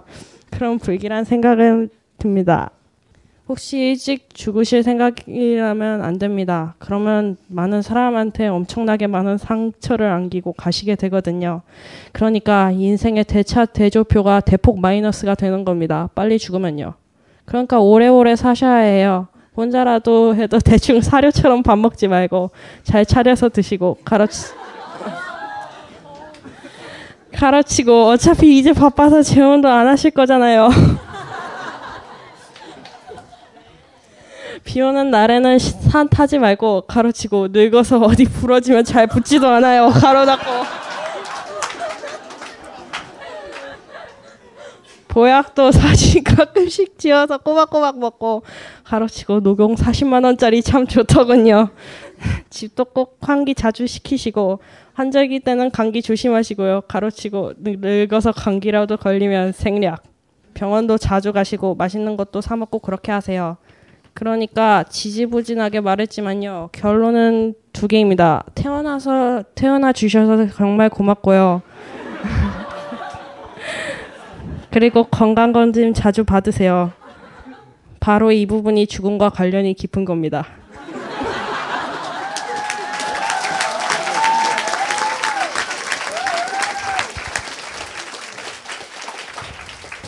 마지막 제일 마지막 제가 이제 그 저 다상담 이제 이, 저 이, 2년은 다 못 채웠지만 이제 이제 마지막에 이제 본, 보낸 거예요. 그게 사실은 뭐 그 기억이 나요. 이 친구 저를 걱정을 많이 해주고 저를 시험에 빠뜨리 빠뜨려서 희희낙낙하고 하는 게 너무나 이쁘고요. 예. 이 친구가 제 정체를 안 거예요. 너무 이쁘죠? 막 저 위해 주는 거 보세요. 그 어쨌든지 간에 왜 그러냐면요. 아, 사람들이 표현을 잘 못해서요. 거짓말로 얘기해도 저는 진실이라고 듣고 얘기를 해야 돼요. 왜냐하면 조금 잘못하면 그렇죠? 그럴 때가 이- 있거든요. 근데 이제 어린애들의 대개의 고민은 다 간념적이에요. 그냥 야단쳐도 되는데 또 그걸 또 야단치기도 힘들고요. 간념적이라는 게 뭔지 아시겠죠?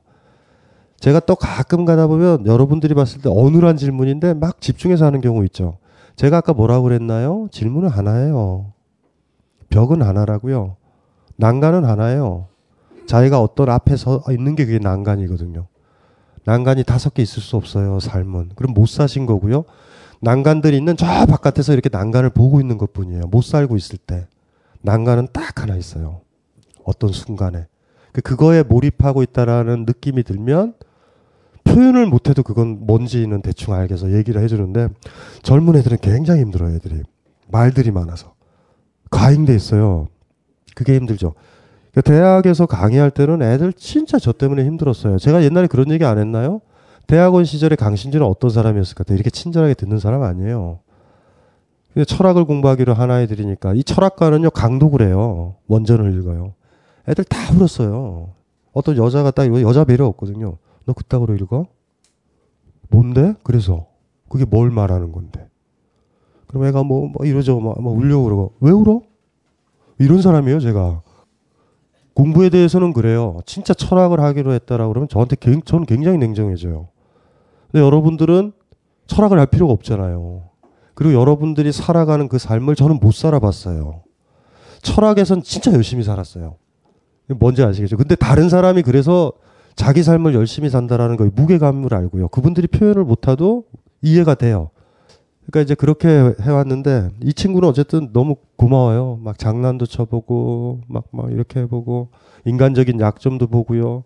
자기와 같은 사기꾼을 만났으면 이 사람이 얼마나 피곤할까 막 이런 걱정도 하죠. 지가 지가 나를 30분을 힘들게 한 놈이 이렇게 당하는 거 보니 웬만하면 훅훅 가겠다. 근데 젊은 친구나 나이 어린 친구들에 대해서는 좀 더 조심하고 집중을 하죠.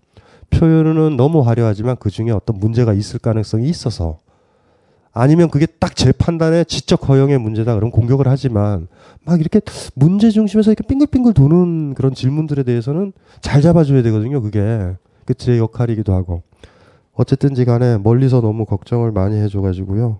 예, 어쨌든 자 비겁한 놈이죠. 그래서 여기서 와서 발표해야지. 너 여동생? 저 처음 보죠 나를. 아, 같이 왔었어요 그때? IAS 편에 왔었어요. 어, 그래, 저 오빠는 언제 와?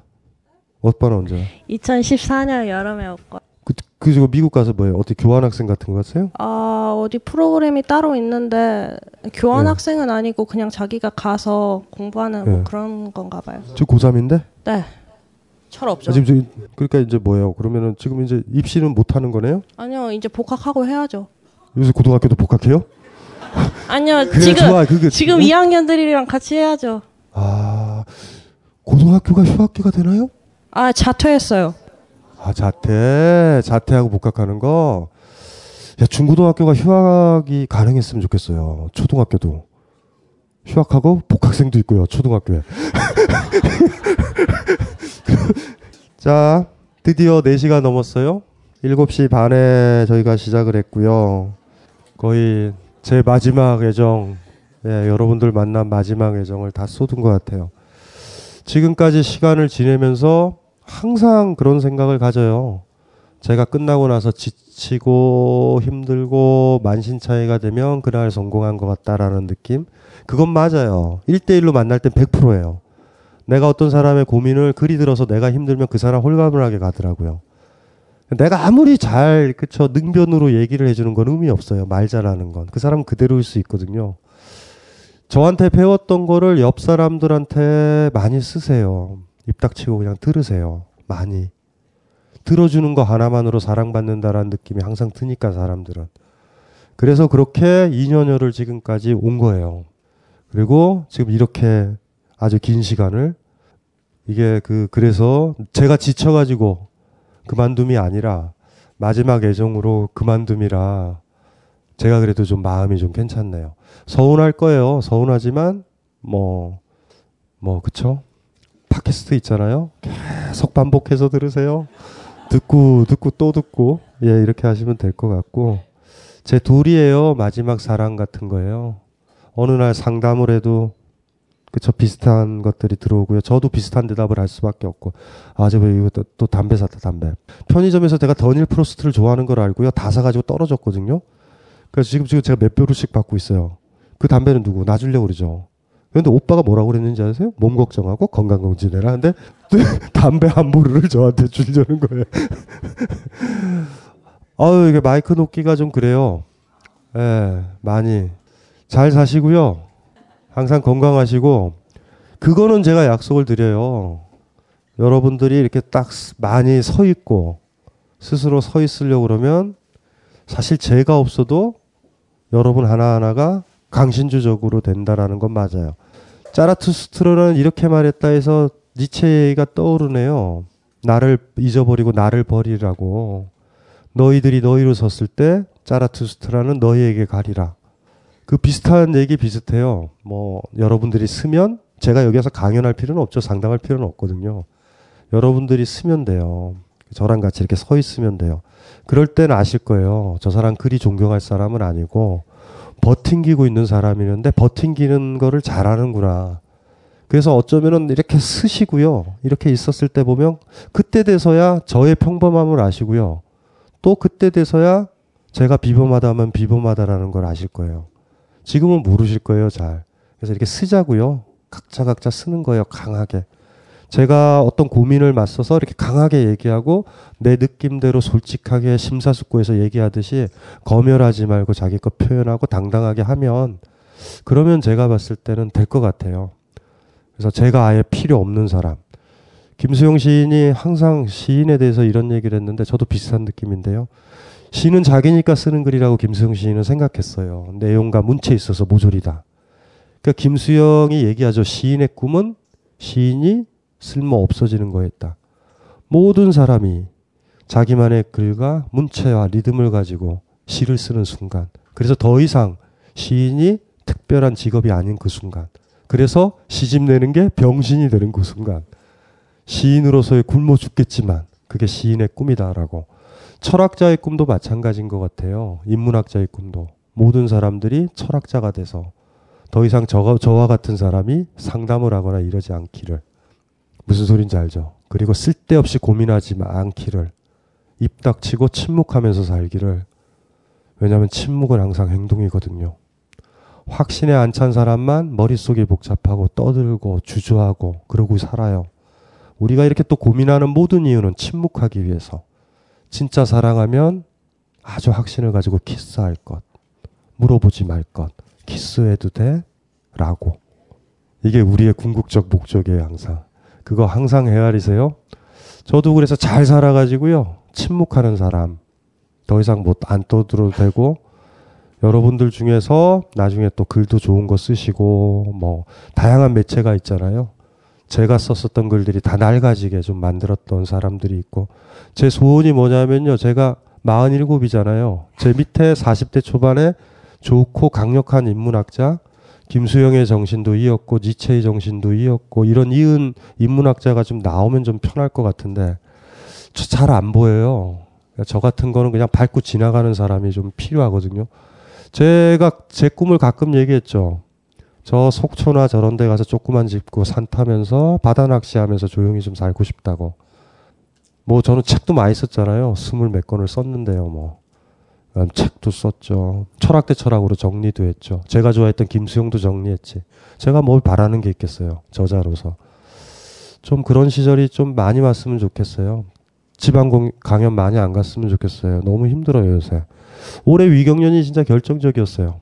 체력이 많이 안 좋은 것 같아요. 전주 다 돌고 돌아오고 제주도 돌고 돌아왔을 때 집에 와서 쓰러질 때 선생님들이 부르죠. 뭐 정교조 선생님들이 부르고 그러면 가야지 어떡해요. 근데 좀 다른 사람이 좀 했으면 좋겠어요. 8년 정도면 많이 하지 않았나요? 아우 이제 힘들어 죽겠어요. 좀, 좀 그래요. 좀 쉬었으면 좋겠다라는 느낌도 또 하나 있어요.